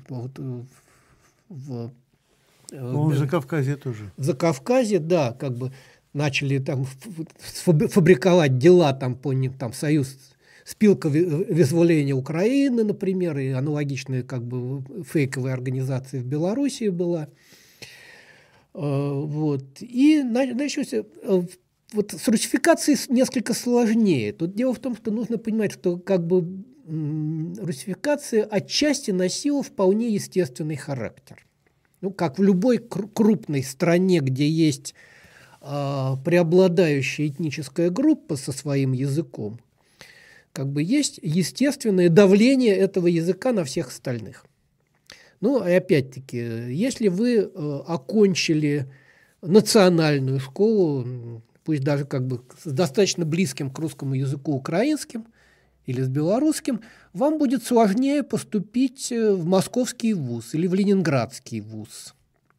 То есть здесь те семьи, которые ориентировались на такое социальное продвижение детей через образование, предпочитали выбирать русскую школу, поступать в вуз скорее в РСФСР, чем у себя. Ну и у себя там сплошь и рядом тоже преподавание начинало во многом переходить на русский язык, тем более, что шел довольно активный обмен кадрами в высшей школе. И, естественно, если человек из России, из РСФСР становился профессором, не знаю, в Киевском университете, вряд ли он начинал срочно учить украинский язык, тем более, что с него этого не требовали, и он читал, вел свои занятия на присущем ему родном русском языке. Вот. Тут в какой мере такой сугубо административной русификации, наверное, в целом сознательной, скажем так, сознательной административной русификации, видимо, все-таки не было. Скорее, говорю, было одобрение вот этого стихийного во многом процесса, ну и подозрительное отношение к вот этому вниманию как бы к местным особенностям. Ну, мы знаем, что, скажем, был такой первый секретарь ЦК Компартии Украины Петр Шелест, как бы которого вообще сняли с этого поста вот за то, что, так сказать, обвинили его в там, националистическом уклоне, за то, что вот он как бы пытался поддерживать именно украиноязычную культуру. Ну, а потом на Крещатике порубили каштаны, как говорили местные, чтобы не шелестели. Да. Чтоб шороху не было. Да. Или шелесту не было. Чтоб шелесту не было. Да. Вот, да. Вот. Так что это очень сложный вопрос и плохо изученный. Он плохо изученный и очень мифологизирован. Он с обеих сторон очень мифологизирован. Да, именно вот. Но вот есть просто действительно одна вещь, что более крупные языки, да, имеют тенденцию вытеснять, но, так сказать, расширять. Расширять сферу своего влияния. Они расширяются двумя способами. Они расширяются либо вытеснением, либо вот формированием двуязычия. Да. Что, на мой взгляд, как раз очень позитивно. Нет, двуязычие – это отличная вещь. Я как раз за двуязычие. Да. Нет, но... в конце концов, ну, извините, как бы, ну, сейчас трудно заниматься любой наукой, не зная английского языка. Ну, в том-то и дело. Вот. Ну, скажем, пример достаточно характерный, что за время независимости Индии уровень проникновения английского языка в индийское общество увеличился. Ну, логично, потому что увеличилось количество образованных людей. Да. То есть в Британской Индии английский язык знали хуже, чем в Индии независимой. Да? И количество людей, которые английский язык писали первым своим родным языком, тоже, соответственно, не только... Ну, не знаю, как, учитывая рост населения, конечно, в относительных числах, наверное, не увеличилось, хотя тоже, в общем, достаточно значительно, но абсолютно, конечно, безусловно, растет. Вот. Ну, или там целый ряд других примеров. Тут другой вопрос. Допустим, те же самые бельгийцы, да, вот фламандцы очень боятся, что французский вытеснит фламандский язык, да, потому что вот, ну что делать, французский как-то нужнее, да, чем фламандский. Ну, тут, полезнее, да, нет, да. Это проблема в том, да. Что, ну, вот, ну, это такая, ясно, что кастильский, он очень распространен в мире. Да. А каталонский, увы, не очень. Ну, да. Кроме как в самой Каталонии, немножко там в Валенсии, на Балеарских островах. Ну да. Вот, ну нет, ну то же самое. А если закончил вуз в Брюсселе с французским языком, то, пожалуйста, вам Париж, пожалуйста, вам... И вообще много мест, где скотируется французский язык. Париж, Женева, да. Западная Африка, да, такая, да, на хорошие позиции можешь попасть. Да. Вот, а с фламандским, ну только в Амстердам, и тот сразу скажет, а что-то произношение у тебя какое-то странное. Не местное произношение. Да. Понаехали тут. Вот, да. Вот, поэтому есть эта проблема, но мне кажется, она действительно очень сильно мифологизирована, и она становится инструментом политических разборок таких политизированных интеллигентских групп. Вот это самое опасное. Ну, да? Да. Профессиональных русских, профессиональных украинцев, профессиональных евреев и так далее. Вот это самые страшные люди, на мой вкус. Вот, ну продолжим. Так, да, следующий вопрос. Сейчас найду. Вот. Верно ли я услышала, что вы ни разу не возмущены тем, как ФБК записал в «Разжигатели войны» наряду со Стасом Васильевым и Константином Семиным чуть ли не всех ректоров? А, кстати, кто, я не понял, Стас Васильев кого-то записал или наоборот ФБК кого-то записал Стаса Васильева куда-то? Я что-то не очень понял. Я просто этот список не изучал ФБК. Да, ну, я тоже просто целиком ФБКшный список не видел. Так сказать, там что, Семин там в списке есть? Этого не может быть, потому что Семин против него. Ну, пользователь пишет, что Семина тоже включили. Ну, во-первых, это вообще поразительно. Если это так, кстати, если так, то это, мягко скажем, не в пользу ФБК говорит. Потому что, ну, как минимум, если, ребят, вы собираетесь воевать с властью, а на самом деле сводите счеты с другими представителями оппозиции, ну, это, в общем, о многом говорит. Вот. И насчет ректора... Просто извиняюсь, просто уточню, что Константин Семин, простите меня, он вообще все время выступал еще до всех событий, все время предупреждал, будет война. То есть, другое дело, там, его анализ, я его не разделяю, почему он это объяснял, но будет страшная война, ужасная война. Вот, и он говорил до событий, да, до 24 февраля, и четко после 24 февраля совершенно четко высказался против этой самой пресловутой спецоперации. Вот, поэтому, ну, опять-таки, я его анализ не разделяю по целому ряду методологических причин, но позиция, она более чем очевидна. И, кстати, мы с ним договорились, что он будет на Рабкоре в ближайшее время. Вот, что касается ректоров, опять-таки, я просто не знаю, они действительно чехом включили ректорский корпус, либо, подписал? Подписантов. Если подписантов, то это абсолютно справедливо, потому что я думаю, что... Если мы доживем как бы до каких-то более-менее демократических преобразований в России, да, эти ректоры должны быть отстранены вообще от высшей школы намертво, пожизненно. Причем не только из-за письма. Да. Продолжим. Так, вот такой вот вопрос. Здравствуйте, Павел Михайлович и Борис Юльевич. Просьба к Борису Юльевичу. Борис Юльевич, вы как-то рассказывали шутку, что Павел товарищ социал-демократ, а Румянцев господин социал-демократ. Можете рассказать поподробнее? Ну, Паш, сам расскажи. Нет, ну, я думаю, это отчасти связано с тем, что я вообще сейчас последние, наверное, лет...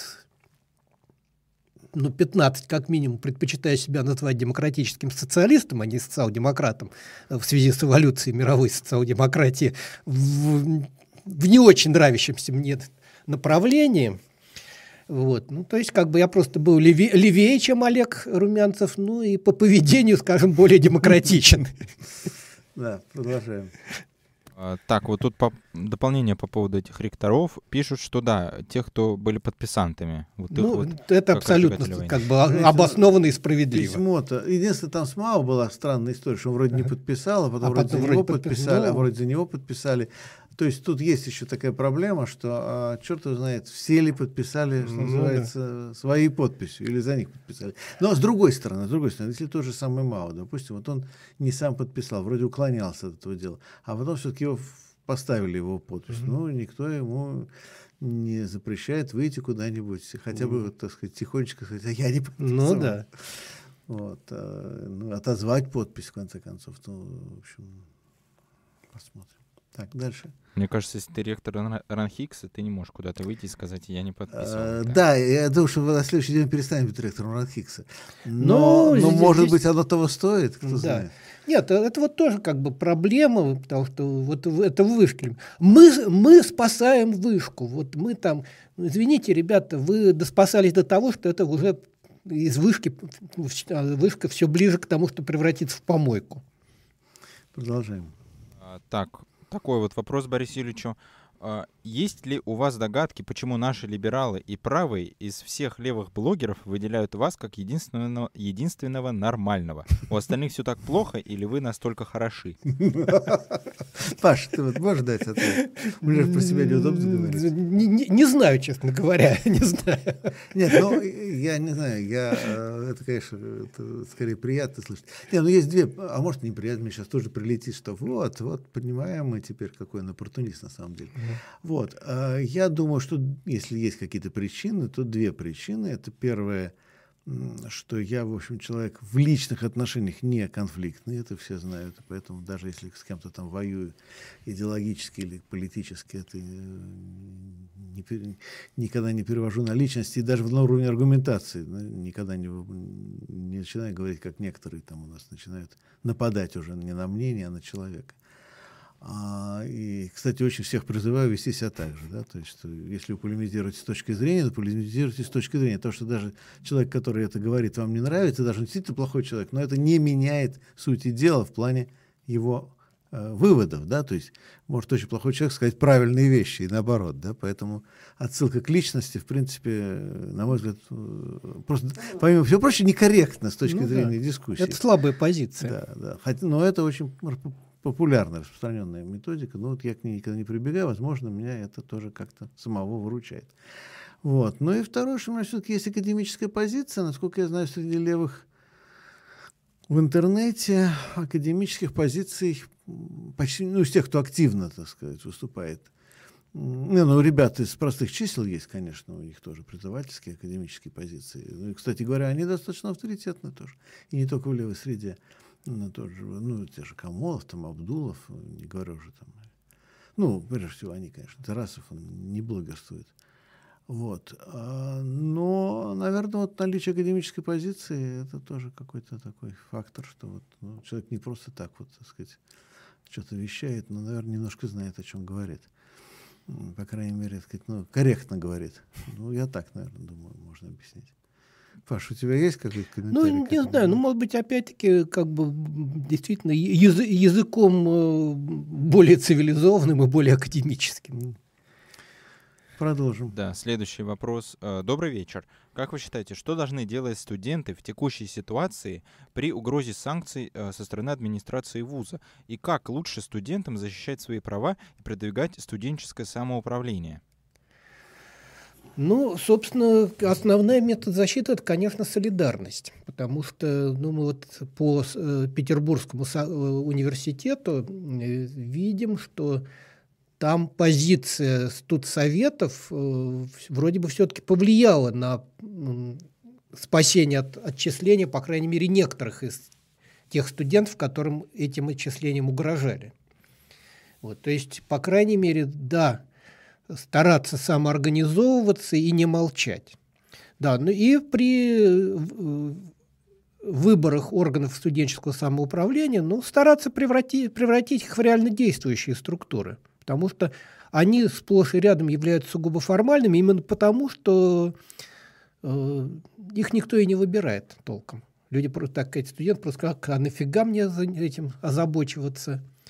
Просто, то есть, это основное, как, в принципе, и с преподавателями то же самое. Вот я считаю, что, как принципиальная моя позиция, что, скажем, методы правовой защиты для профсоюза второстепенны. Они важны, но второстепенно. Потому что гораздо эффективнее, вот в случае, скажем, увольняют коллегу за профсоюзную деятельность. Да, можно ходить до посинения в суды, отстаивать человека, но гораздо было бы эффективнее, если бы коллеги забастовали в поддержку увольняемого. Увы, нам до этого еще шагать и шагать. Продолжаем. Так, вот такой вот вопрос. Как вы оцениваете слова бывшего премьер-министра России Дмитрия Анатольевича Медведева, что учитель — это призвание, а те, кто хотят получать большие деньги, пускай идут в бизнес? Там и хуже бывали высказывания. Да. Ну, призвание, конечно. Вот, но я приведу простой пример. Вот одна из причин южнокорейского экономического чуда в том, что там в очень нищие, тяжелые 50-е годы школьный учитель получал зарплату на уровне армейского капитана. На уровне, как бы для тогдашней Южной Кореи это была очень хорошая зарплата.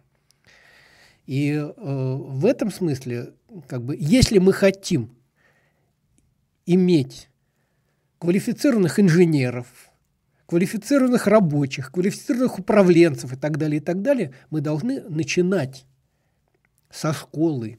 Потому что, опять-таки, вот это очень любимое у нас, в том числе и в вышке, эта идея. А давайте мы вложимся в маленькую группу ведущих университетов, и они там потащат за собой всех, как локомотив. С моей точки зрения, ошибочно. Потому что не может быть хорошего элитного образования, если нет приличной массовой базы под ним. Вот, более того, вот с моей точки зрения, знаете, самым высокооплачиваемым работником в системе образования должен быть не университетский профессор, а воспитатель детского сада. Потому что если я в своей работе напортачу, я, в общем, уже не нанесу особого вреда студентам. А вот воспитатель в детском саду может человеку всю жизнь, так сказать, испортить на старте. Травму, да. Да, на старте. Продолжаем. Такой вопрос. А как стать преподавателем, пока не защитил диссертацию? И есть ли способы преподавать в средней школе без профильного педагогического образования? Или можно как-то быстро и бесплатно получить такое?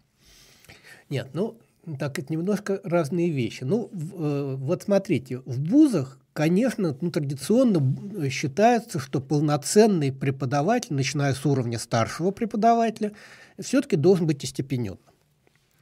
И действительно, там доценты, тем более профессора без степени, встречаются, конечно. Я вот сам как бы работал именно доцентом без степени. Вот. Но здесь все-таки, когда есть возможность оценить реальный уровень квалификации, Вот, который, ну, я думаю, что тут хвалить себя, конечно, тоже не очень прилично, но когда просто начинают выяснять, доктор каких я наук, а я всегда как бы с некоторым ехизмом отвечаю, знаете, я вообще даже не кандидат. Ну, это уже такой, ты можешь себе позволить так троллить людей. Да. Но, к сожалению... Вот, но, к сожалению, да, как бы без степени вы, вероятнее всего, так сказать, пока не защититесь, так и будете там ассистентом. Ну, сейчас магистров берут на позиции преподавательские. Ну, дело в том, что опять магистратуры есть очень разные, и мне случалось рецензировать магистерские диссертации, в общем... ничуть не худшие по качеству, чем кандидатские многие. Да. Тоже, да. Вот, так что здесь тоже как бы нужно все-таки смотреть не только на формальные там корочки, но и на реальный уровень квалификации. В школе вот здесь есть некоторая сложность, потому что в принципе, ну, скажем так, педагогические дисциплины, которые преподают в педагогическом вузе, очень часто, в общем, профанация.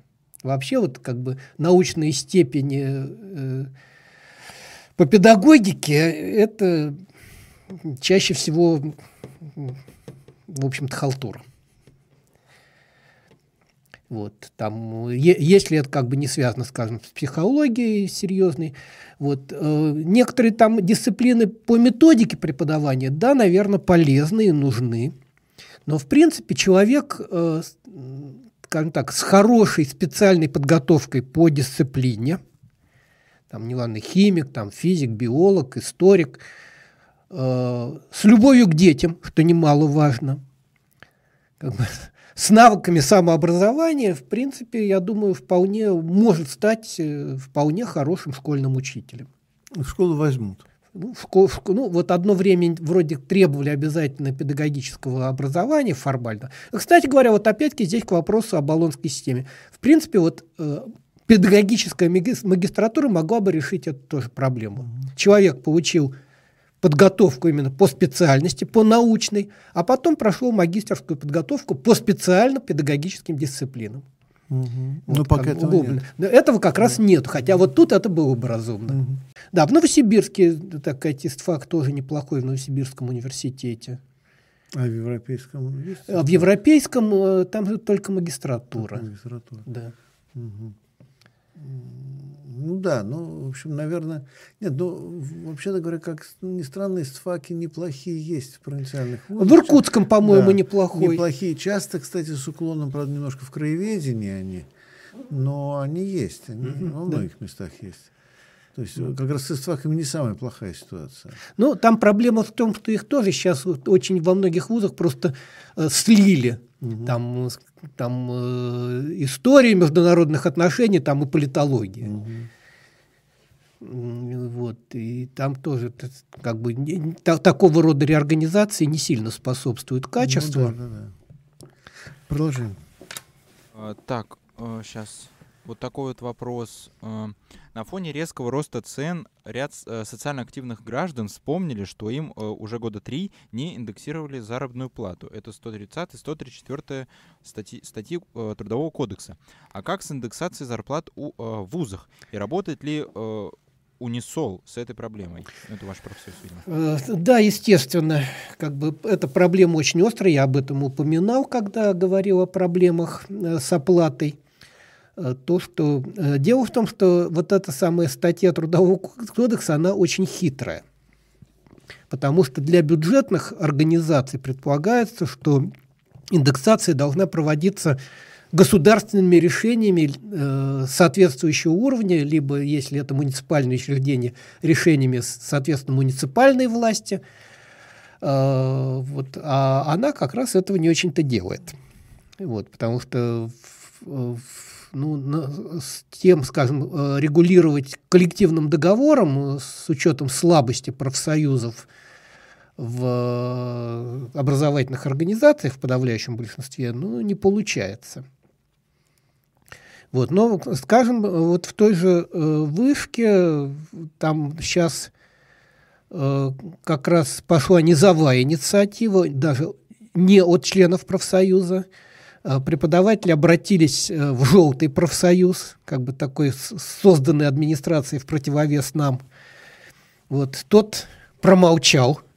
Мы планируем эту кампанию поддержать, потому что, да, это, я говорю, проблема очень серьезная, и индексация именно вот базовой части оплаты плюс пересмотр системы надбавок. Как бы, потому что нынешняя система надбавок, она очень сильно работает на раскол как бы коллектива.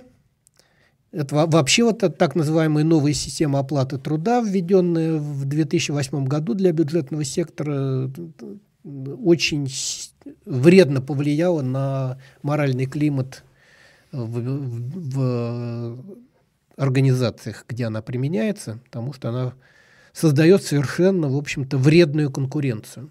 Угу. Продолжим. Так, да, следующий вопрос. Должен ли преподаватель продвигать свои взгляды? Или он просто должен поощрять дискуссию между студентами? Ну, что значит продвигать? Какие именно взгляды? Ну, вот, кстати, как? Да, и как? Ну, любые взгляды. Ну, нет, ну, нет, ну, смотрите, вот если человек преподает физику, вот, и он специалист в какой-то вот конкретной области физики, и у него есть как бы свои гипотезы, еще не доказанные, возможно, но как бы как гипотезы обоснованы, потому что, так сказать, он обращает внимание, что вот есть какие-то не вполне убедительные ответы на те или иные там, недостаточно убедительное объяснение тех или иных наборов фактов, вот, в существующих концепциях. Он выдвигает гипотезу, вот такая-то гипотеза, если будет, которую надо проверить, конечно, лучше объяснит вот те противоречия, которые мы имеем в фактической базе. Как бы, когда он об этом рассказывает на лекции, а вообще в высшей школе хорошо бы рассказывать студентам и о... не только о том, что уже там общепризнано, а о том, что называется на переднем плане науки, где есть гипотезы. Вот. Или историк, опять-таки. Ну, при этом он должен сказать, что это гипотеза. Да, но он, конечно, должен сказать, нет, это вот я такой гениальный, вот дал окончательный ответ на все вопросы. Нет, вот я выдвинул гипотезу потому-то, потому-то, потому-то. Это чтобы ее доказать, нужны такие-то эксперименты. Угу. Там, вот, кстати, может быть, даже вот со студентами обсудить, если это уже как бы там не первый курс совсем, вот как тоже как строить те эксперименты, чтобы проверить, гипотеза вообще соответствует, как бы, может быть подтверждена или нет. Вот. Или даже оценить, а может ли вообще она быть проверенной там, экспериментально. Если я историк, то, ну, знаете, историк не бывает историк, который просто тупенько там излагает некие исторические факты. Это плохие историки. Это плохие историки, да. У него всегда есть какое-то отношение как бы к тем или иным процессам и тем или иным событиям. Должен ли он их скрывать? Думаю, что нет. Но другой вопрос. Да, как бы в исторической науке относительно этого вопроса есть разные позиции, как бы и о них нужно рассказать, давать возможность студентам дискутировать, конечно. Только, опять-таки, не на вкусовом уровне, мне это нравится, там, это, поэтому это правильно. Как бы, вот, если вы говорите, что, скажем, скандинавы не сыграли сколько-нибудь значительной роли в политогенезе на восточноевропейской равнине, ну, приведите факты, которые как бы, подтвердят вашу позицию, опровергнут позицию ваших оппонентов. Как бы, если вы это сделаете хорошо и убедительно, я, как бы, даже если с вами не согласен, скажу, да, так сказать, отлично, как бы вы умеете аргументировать. Угу. Вы умеете аргументировать, вы владеете материалом. Это, собственно, главное, что от вас требуется вот на стадии, когда вы учитесь. Вот, так что здесь в чистом виде политику, ну, как бы, ну, я считаю, что... Политические науки, преподаем политологию, да, социологию. Да, нет, но... опять-таки, я вообще считаю, что позиция, там, университет вне политики, она и ложная, и очень лицемерная, потому что университет не может быть вне политики, и он... По сути дела, для России это означает, мы хотим, чтобы университет был вне оппозиционной политики. Да. Официоз, пожалуйста, сколько угодно. И мы видим, это как бы официоз навязывается действительно. А неофициоз, даже умеренный, ну, мягко говоря, не поощряется. Ну, просто, да, но навязывать действительно, навязывать не надо. Скрывать свои взгляды, я считаю, тоже неправильно. Он говорит, да, я вот как бы там так-то отношусь к проблеме там поправок в Конституции, которые принимались в 2020 году. Потому-то, потому-то и потому-то. Ну, я, кстати, заметил одну интересную вещь. Ну, опять же, тут, когда у студентов есть возможность выбора курсов. У меня проблема очень простая. И даже это не проблема, но просто думаю, так, почему у меня так студенты в основном левые, да? А очень просто. Они ко мне записываются. Они уже левые были к тому моменту, когда они ко мне записались. Если там, где выбор курсов есть. Вот. То есть они в данном случае не преподаватели формируют студентов, а студенты уже под себя выбирают преподавателя. Да? Это естественно. И это облегчает жизнь, конечно, очень сильно мне. Не знаю, как всем остальным. Продолжим. Так, тут не вопрос, а просто донат. Борис Юрьевич все еще просит снова пригласить Стаса на стрим. Постараемся, но когда немножко все уляжется. Дальше. Так, следующий вопрос тоже к вам, Борис Юрьевич. Как вы относитесь к творчеству, ну и в целом к личности Юваля Ной Харари? Никак. Это военный историк израильский. Я знаю, что есть израильский военный историк, но я не читал его работу. Нет, ну я могу сказать, очень поверхностный популяризатор. Вот. Потому что я, кстати, вот именно израильских историков я знаю очень плохо. Ну, естественно, читал Шлома Занда, а так, в общем, я плохо знаю их работы. Нет, как бы Харари как бы с большими претензиями, товарищ, но очень поверхностен. Угу. Так, дальше. Так, сейчас я следующий. Вот просто, значит, донат сообщением. Спасибо за работу. Спасибо вам. Следующий. Сейчас найду. Вот.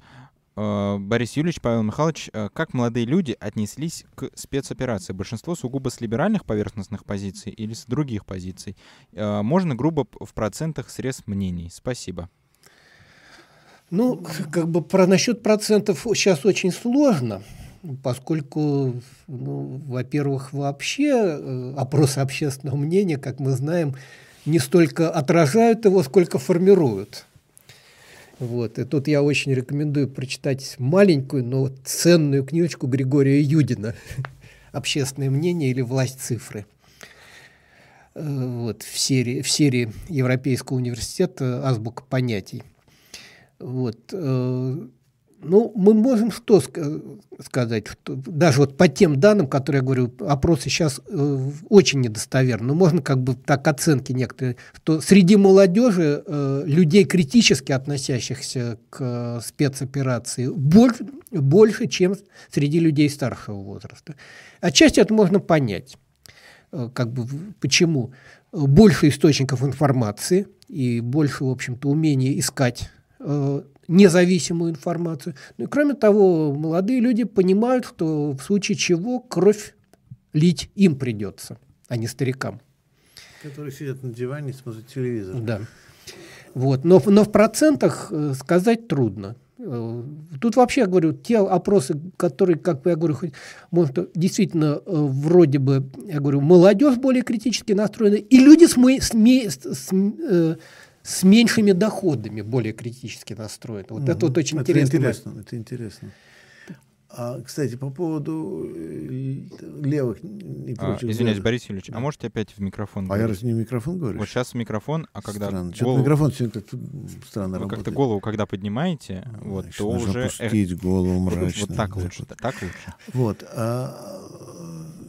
Интересная тенденция, которую я заметил, опять же, подтвердить не могу, да? Это как старый еще школьный анекдот, что, значит, два ангела говорят, знаешь, говорит, я видел в пространстве Вселенной, да, две параллельные прямые пересекаются. Сам видел, но доказать не могу. Вот. Школьный математический анекдот, да? Вот.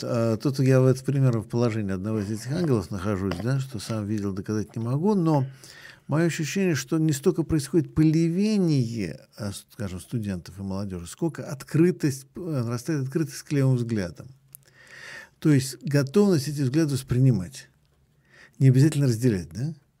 Ну да, перестал, как бы уменьшается это вдиспление левых взглядов с совком. Да, условно, да. Что там, вы левый, значит, в ГУЛАГах дефицит устроите нам, да? Вот, ну или такое-то отторжение, да, невосприятие. Нет, ну плюс такое вот интеллектуальное, ну более продвинутых вузах, вот интеллектуальная тема, там, ну что, ну, всякие там, ну Жижика там типа обязательно, или кого-нибудь, я не знаю, там еще. Хотя бы там какие-нибудь ранние работы Бодрияра процитировать, да, это круто, это шикарно. Соответственно, отсюда вот тоже некоторое такое фрондерство. Но главное, что, мне кажется, увеличивается не столько вот такой вот рост числа людей с левыми убеждениями, сколько увеличивается, сколько наблюдается рост числа людей, которые открыты, так сказать, к восприятию этих идей. Это как бы некоторая нормализация левых взглядов. Да, да, да, вот я так бы сказал. Но это мое ощущение, я не могу это проверить, подтвердить. Это мое ощущение просто от работы. Продолжаем. Так, следующий донат.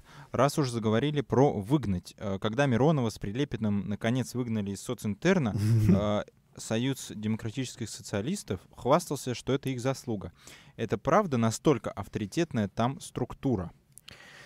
Ну, я думаю, это преувеличение, конечно, что именно... Кто-то донос написал? Донос написал? Нет, мы как бы, да, письмо писали в социнтерн, как бы... объясняя, как бы, в чем позиция справороссов вообще противоречит позиции социнтерна, но поскольку разрыв был очень большой между письмом и исключение было очевидно привязано к событиям, так сказать, в российско-украинских отношениях, то я не думаю, что это была какая-то заслуга именно СДС.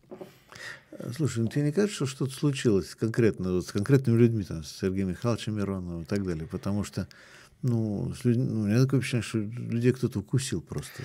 Ну, я даже не говорю политические различия, понимаешь, что язык пошел какой-то совершенно чудовищный. Ну, да? Это не только у них. Я вот смотрю просто по некоторым средствам массовой информации, которые, ну, в общем, еще 3 месяца назад, как бы, там можно было с ними не соглашаться, но их можно было хотя бы читать. Да. Ну, типа, здесь наиболее ярко, может быть, «Урару». Угу. Вот такой просто сдвиг в риторике всей, в терминологии. Да, в языке, в лексике. Да. То есть какая-то подзаборная лексика пошла, какая-то жуткая, неуважительная. И я говорю, такое ощущение, что вот укусили кого-то. Да, да. Такое.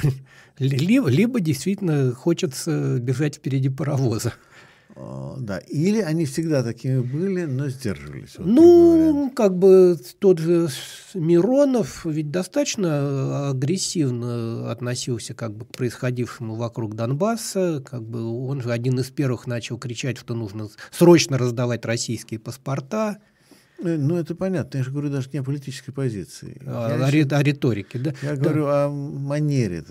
Нет, то, что в манере просто произошло такой действительно сдвиг в какое-то политическое гопничество.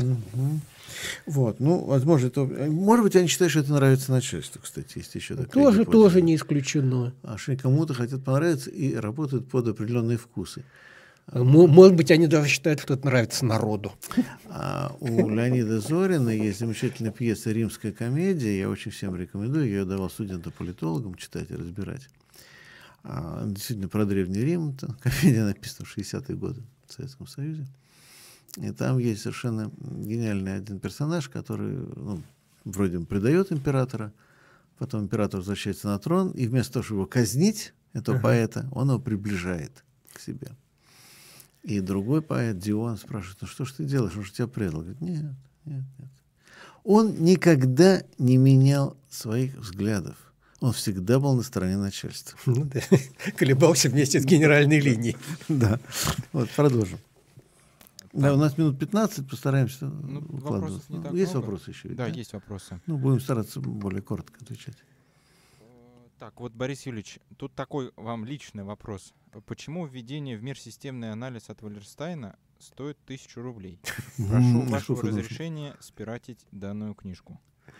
Нет, пиратить я всегда за то, чтобы люди, которые не могут заплатить, пиратели. И никогда не против того, что в моей книжке пиратели никогда не возражал. То есть без проблем. Я помню, у меня был случай в Турции, мою книжку одну издали пиратским образом. Приехала, они говорят, ну, там другие ребята. А, другое издательство, кстати, которое легально издавалось, здесь донесло. Ну, что ты поделаешь, люди, конкуренция, что. Говорят, вот, они вот издали книжку, а вот мы вот платим, мы все оформляем, а они взяли и просто так издали. И что теперь делать? Я говорю, ну, что делать? Ну, издали, значит, издали. Я говорю, только, пожалуйста, это вы мне экземпляр принесите просто для авторских. Они говорят, ну, да, вот, как-то им боязно, им неудобно. Ну, принесите мне экземпляр, потому что мне деньги не нужны. Все равно с них денег не получу. Вот, дайте мне экземпляр просто для коллекции. Вот, так что пирайте на здоровье. Да. Нет, ну, я могу... Вот, тот же Эдиториал УРСС обратился ко мне с просьбой как бы продать им авторские права на вот это, то, что по твоей редакции была книга. Значит, межсистемный анализ ситуации в современном мире. Ну, мы же вместе там работали. Да. Ну, я им сказал, нет, знаете, как бы я вам могу предоставить право ее издать, а права оставляю за собой, чтобы она свободно распространялась в интернете. Поскольку копилев-то в России нет, то я, по крайней мере, в мирных целях использую копирайт. Ну, это тоже правильный вариант, да. Хорошо. Так, следующий вопрос. Ваша личная оценка и есть ли какие-то хорошие исследования о том, что сейчас беспокоит молодежь и какая часть молодежи политизирована? Ну, практически ответили уже на этот вопрос. Ну, в какой-то мере, да. Хотя, говорю, ну, вот хороших количественных исследований я просто не знаю, говорю, но с ними сейчас вообще большая проблема. Хорошие фокус-группы вы проведете, а кто их проведет, да. Сейчас ну да, сейчас как бы с этим, даже с этим сейчас тяжело. Да, дальше. Ну вот по моим личным наблюдениям, молодежь, именно которая учится в вузах, политизирована в крупных городах, типа Москвы, Петербург. Ну там. Это тоже логично. Да. Понятно. Понятно, что в Москве, Питере, или в Новосибирске, или даже в Иркутске, хотя Иркутск не такой большой, но он нет, Иркутск — это хороший университетский город. Он очень крепкий город, очень с городской культурой. Томск, да, конечно, безусловно, там Екатеринбург, вне всякого сомнения. А какой-нибудь Курск, наверное, будет сложнее немножко картина. Но это надо изучать. Так, вот следующий вопрос. Сейчас в школах по-новому в ГОС отменяется 1 час по физкультуре по всей стране. В нашей школе этот час шел на урок хореографии. И теперь она остается в школе только как дополнительное образование. Что делать? Ну, вот тут даже как бы вопрос, это, вообще вопрос задан от родителей или от учащихся? Я думаю, что это родители. Ну, я думаю, что раз донат прислали, то родители. Ну, родители. Значит, ну, как бы организуйтесь. Вот, как бы можно добиться от школьной администрации? В принципе, можно. Да, в принципе. У них есть полномочия. Известная проблема, да, когда мы что-то требуем. У того, от кого мы это требуем, есть полномочия наши требования выполнить? Ну, как бы там некоторая свобода маневра есть. То есть они могут вести это хотя бы как факультатив, например. То есть требование полномочно, да? То есть может прийти к директору и сказать, нет, мы это требуем, он говорит, не могу. То, что как бы у нас хорошая бюрократическая традиция пытаться перепихивать требования как можно выше, то от нас не зависит, вот к начальству идите. Начальство говорит, от нас тоже не зависит, идите еще. Либо наоборот, начинается футболение вверх-вниз, вверх-вниз. Но в принципе можно. Я говорю, хотя бы на, как бы, в режиме факультатива. Хорошо, дальше. Следующий вопрос. Борис Юрьевич, Павел Михайлович, добрый вечер. Спасибо за стрим. Могли бы вы посоветовать какую-либо методологию самообразования? И что стоит изучить по этой теме? По самообразованию. Методика.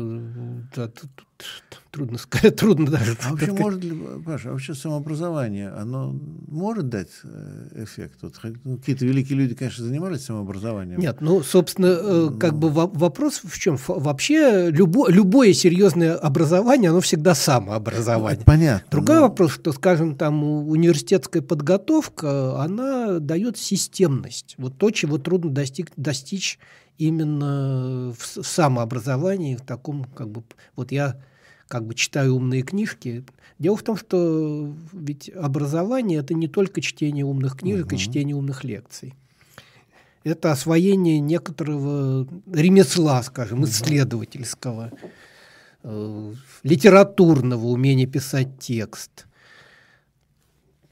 Там, то есть самообразование, в общем, оно необходимо, я говорю, но скорее всего это как достраивание на том фундаменте, который дало формальное образование. А вот свободный университет, вот ребята, которые из вышки ушли, или вернее их ушли, если быть точным, а вот то, что они делают в интернете, это можно считать хорошим самообразованием, но так это онлайновским? Ну, или это там, тоже скорее нет, это скорее дополнительное образование. Я сам, в общем-то, профессор свободного университета и читал там курс и буду читать дальше.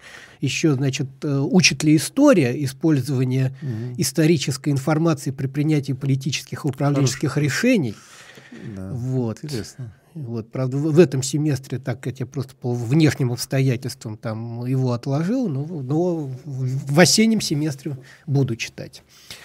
Вот. Там это, скорее всего, все-таки дополнительное образование, потому что за исключением медиашколы. Вот там это действительно полноценная магистерская программа. Вот. Мы сейчас тоже задумываем создать... Labor Studies School в сотрудничестве с Global Labor University. Именно как бы для людей, связанных с рабочим движением. Продолжаем. Ну, тоже как магистерская программа. Так, следующий вопрос. А что вы думаете об инициативах правительства по втягиванию студентов в поддержку спецопераций? Например, в некоторых вузах активно размещается символика, и преподаватели ведут душеспасительные беседы с учащимися. Ну, как бы, во-первых, это незаконно. Это как раз противоречит закону об образовании, где есть норма о том, что нельзя навязывать обучающимся политические взгляды. Вот. Насчет навязывания это, наверное, правильная норма. Ее трактует вот этот университет вне политики. Это, с моей точки зрения, как я уже говорил, это и лицемерно, и неправда. Вот. Навязывать не надо. И, в принципе, те студенты, либо их родители и преподаватели, которые этим недовольны, должны просто ссылаться на закон об образовании. Ну и, кстати, Конституция тоже ведь предполагает свободу взглядов. Свобода взглядов. Тот же, даже нынешний вариант Конституции. Да, но вторую-то главу не трогали, слава богу. Там же есть еще одна позиция, что от людей нельзя требовать обязательного выражения своих взглядов. Да? То есть даже дело не в том, что говорят, да, а вы что против? Он говорит, вот если вам говорят, там вот вы отказываетесь в чем-то участвовать, он говорит, а вы, наверное, против, да? А если у вас не хватает сил или там чего-то, ну, да, сказать, что против. Сказать, что я против, сказать, а вы знаете, вообще-то говоря, я вообще не считаю, что вы имеете право требовать от меня публичного выражения каких-то взглядов. Совершенно верно. Мои взгляды я оставляю при себе. Да. Да. Я такой скромный человек. Да. У меня вообще нет никаких взглядов. Тоже бывает. А что? Кстати, нормально. Больше людей никаких взглядов нет. Вот. Не надо с меня требовать, что я выражал какие-либо взгляды. И это соответствует Конституции. Мы имеем право на такое молчание. Вот. Поэтому как бы вот это вот навязывание этой поддержки, конечно, это безобразие со всех точек зрения, как бы и с правовой, и с моральной. Продолжаем. Так, да, следующий вопрос. Скажите, пожалуйста, как теперь в условиях спецопераций преподавать общественные науки в школе или университете и выражать гражданскую позицию? Ну, как бы вот тут каждый делает выбор для себя. Как бы будет ли человек прибегать к великому, могучему и свободному эзопову языку? Это поколение плохо знает. Даже само понятие эзопового языка уже не знает. Да. Эзоповый язык — это когда все понятно, но вы ничего вроде не сказали. Но все-таки вас смотрят не очень-то глупые люди. Все знают, что... Да нет, я на своих студентах... Олег, зря вы обижаетесь. Я на своих студентах проверял. Я говорю эзопов язык, они не понимают. Но тут могли не считать аллюзию на тургеневское стихотворение в прозе про русский язык. Вот...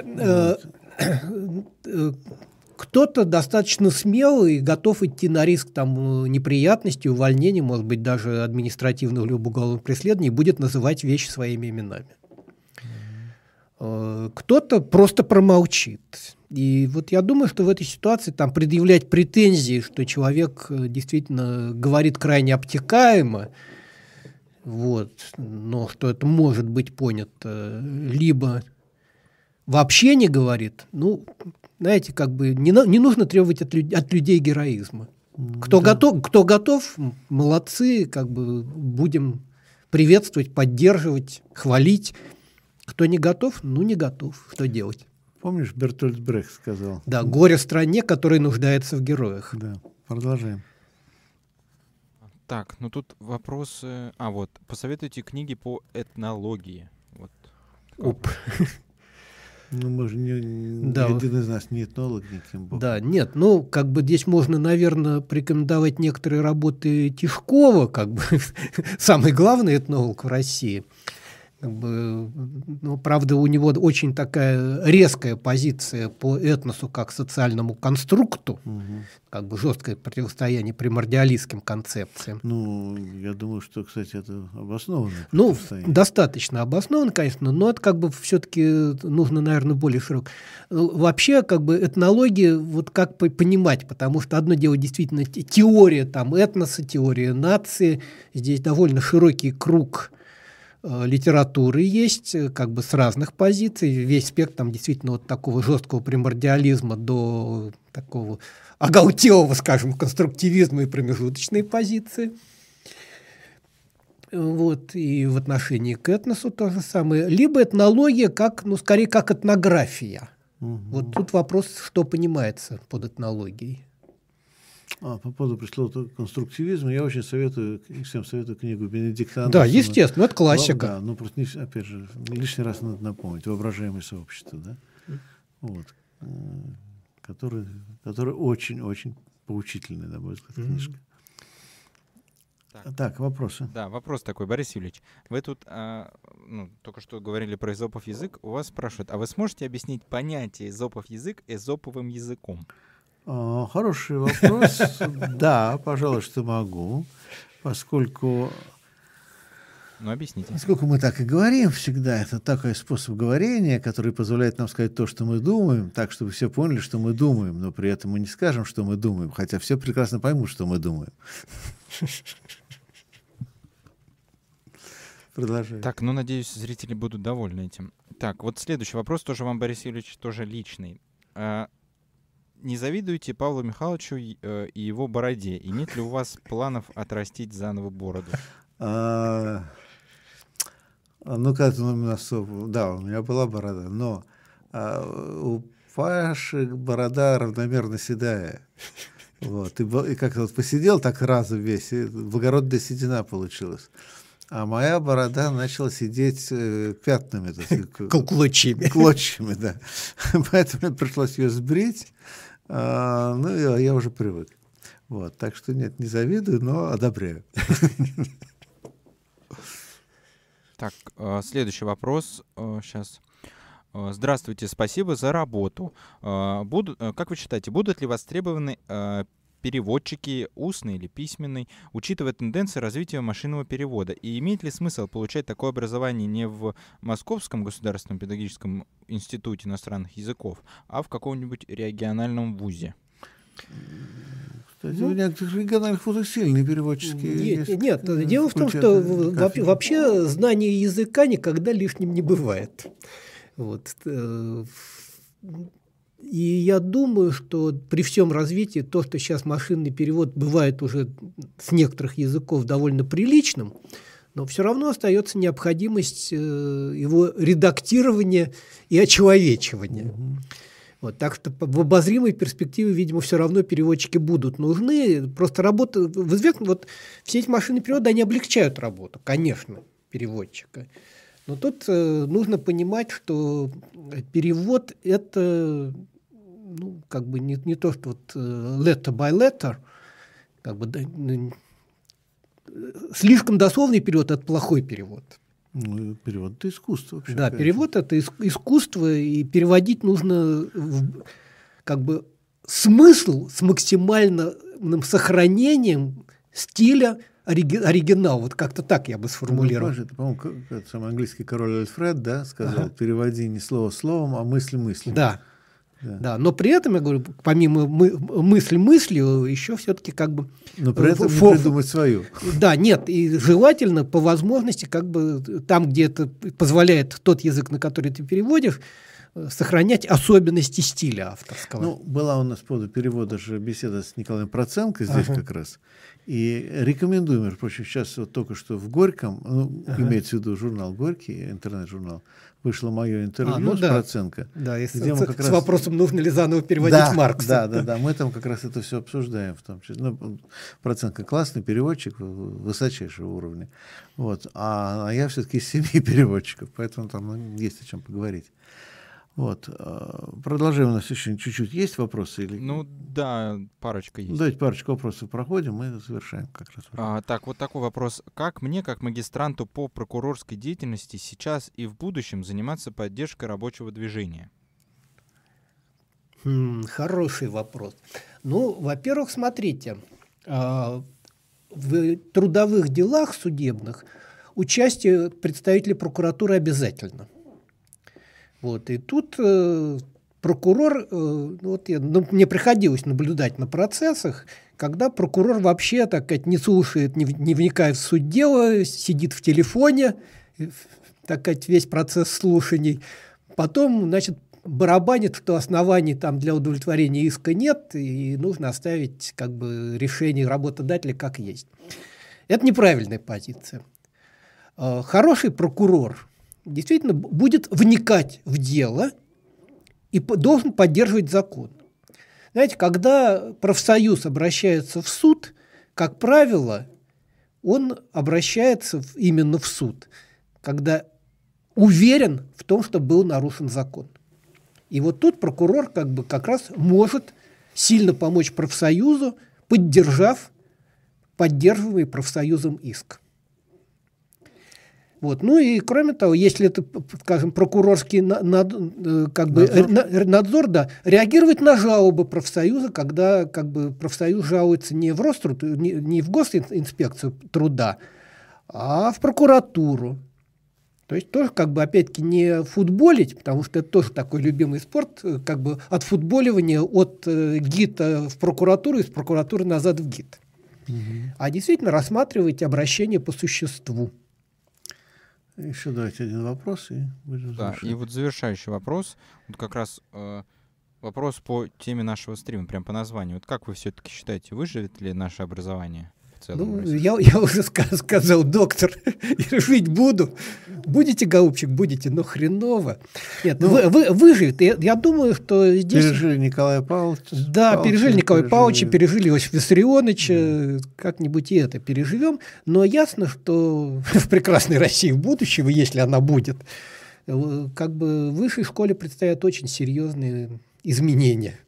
В сторону большей демократизации, большей автономии, самоуправления и сотрудников, и студентов, больше открытости общества. Я бы так сказал. Видимо, действительно, что-то нужно будет делать с болонской системой, не в том смысле, чтобы очередной раз переломать все к черту, а сделать, видимо, все-таки какой-то национальный вариант, национальный вариант, потому что который соответствовал бы реальным запросам и традициям. В той же Европе, при том, что есть единое образовательное пространство, связанное с болонской системой, есть же национальные особенности. Все-таки, извините, так сказать, чешские университеты, они несколько иные, чем британские или французские. Абсолютно, сильно другие. Иные, даже, строго говоря, немецкие университеты даже между собой, в общем, исторически отличаются. Нет, опять-таки, это вот очень, что вообще система высшего образования должна быть гораздо более разнообразной.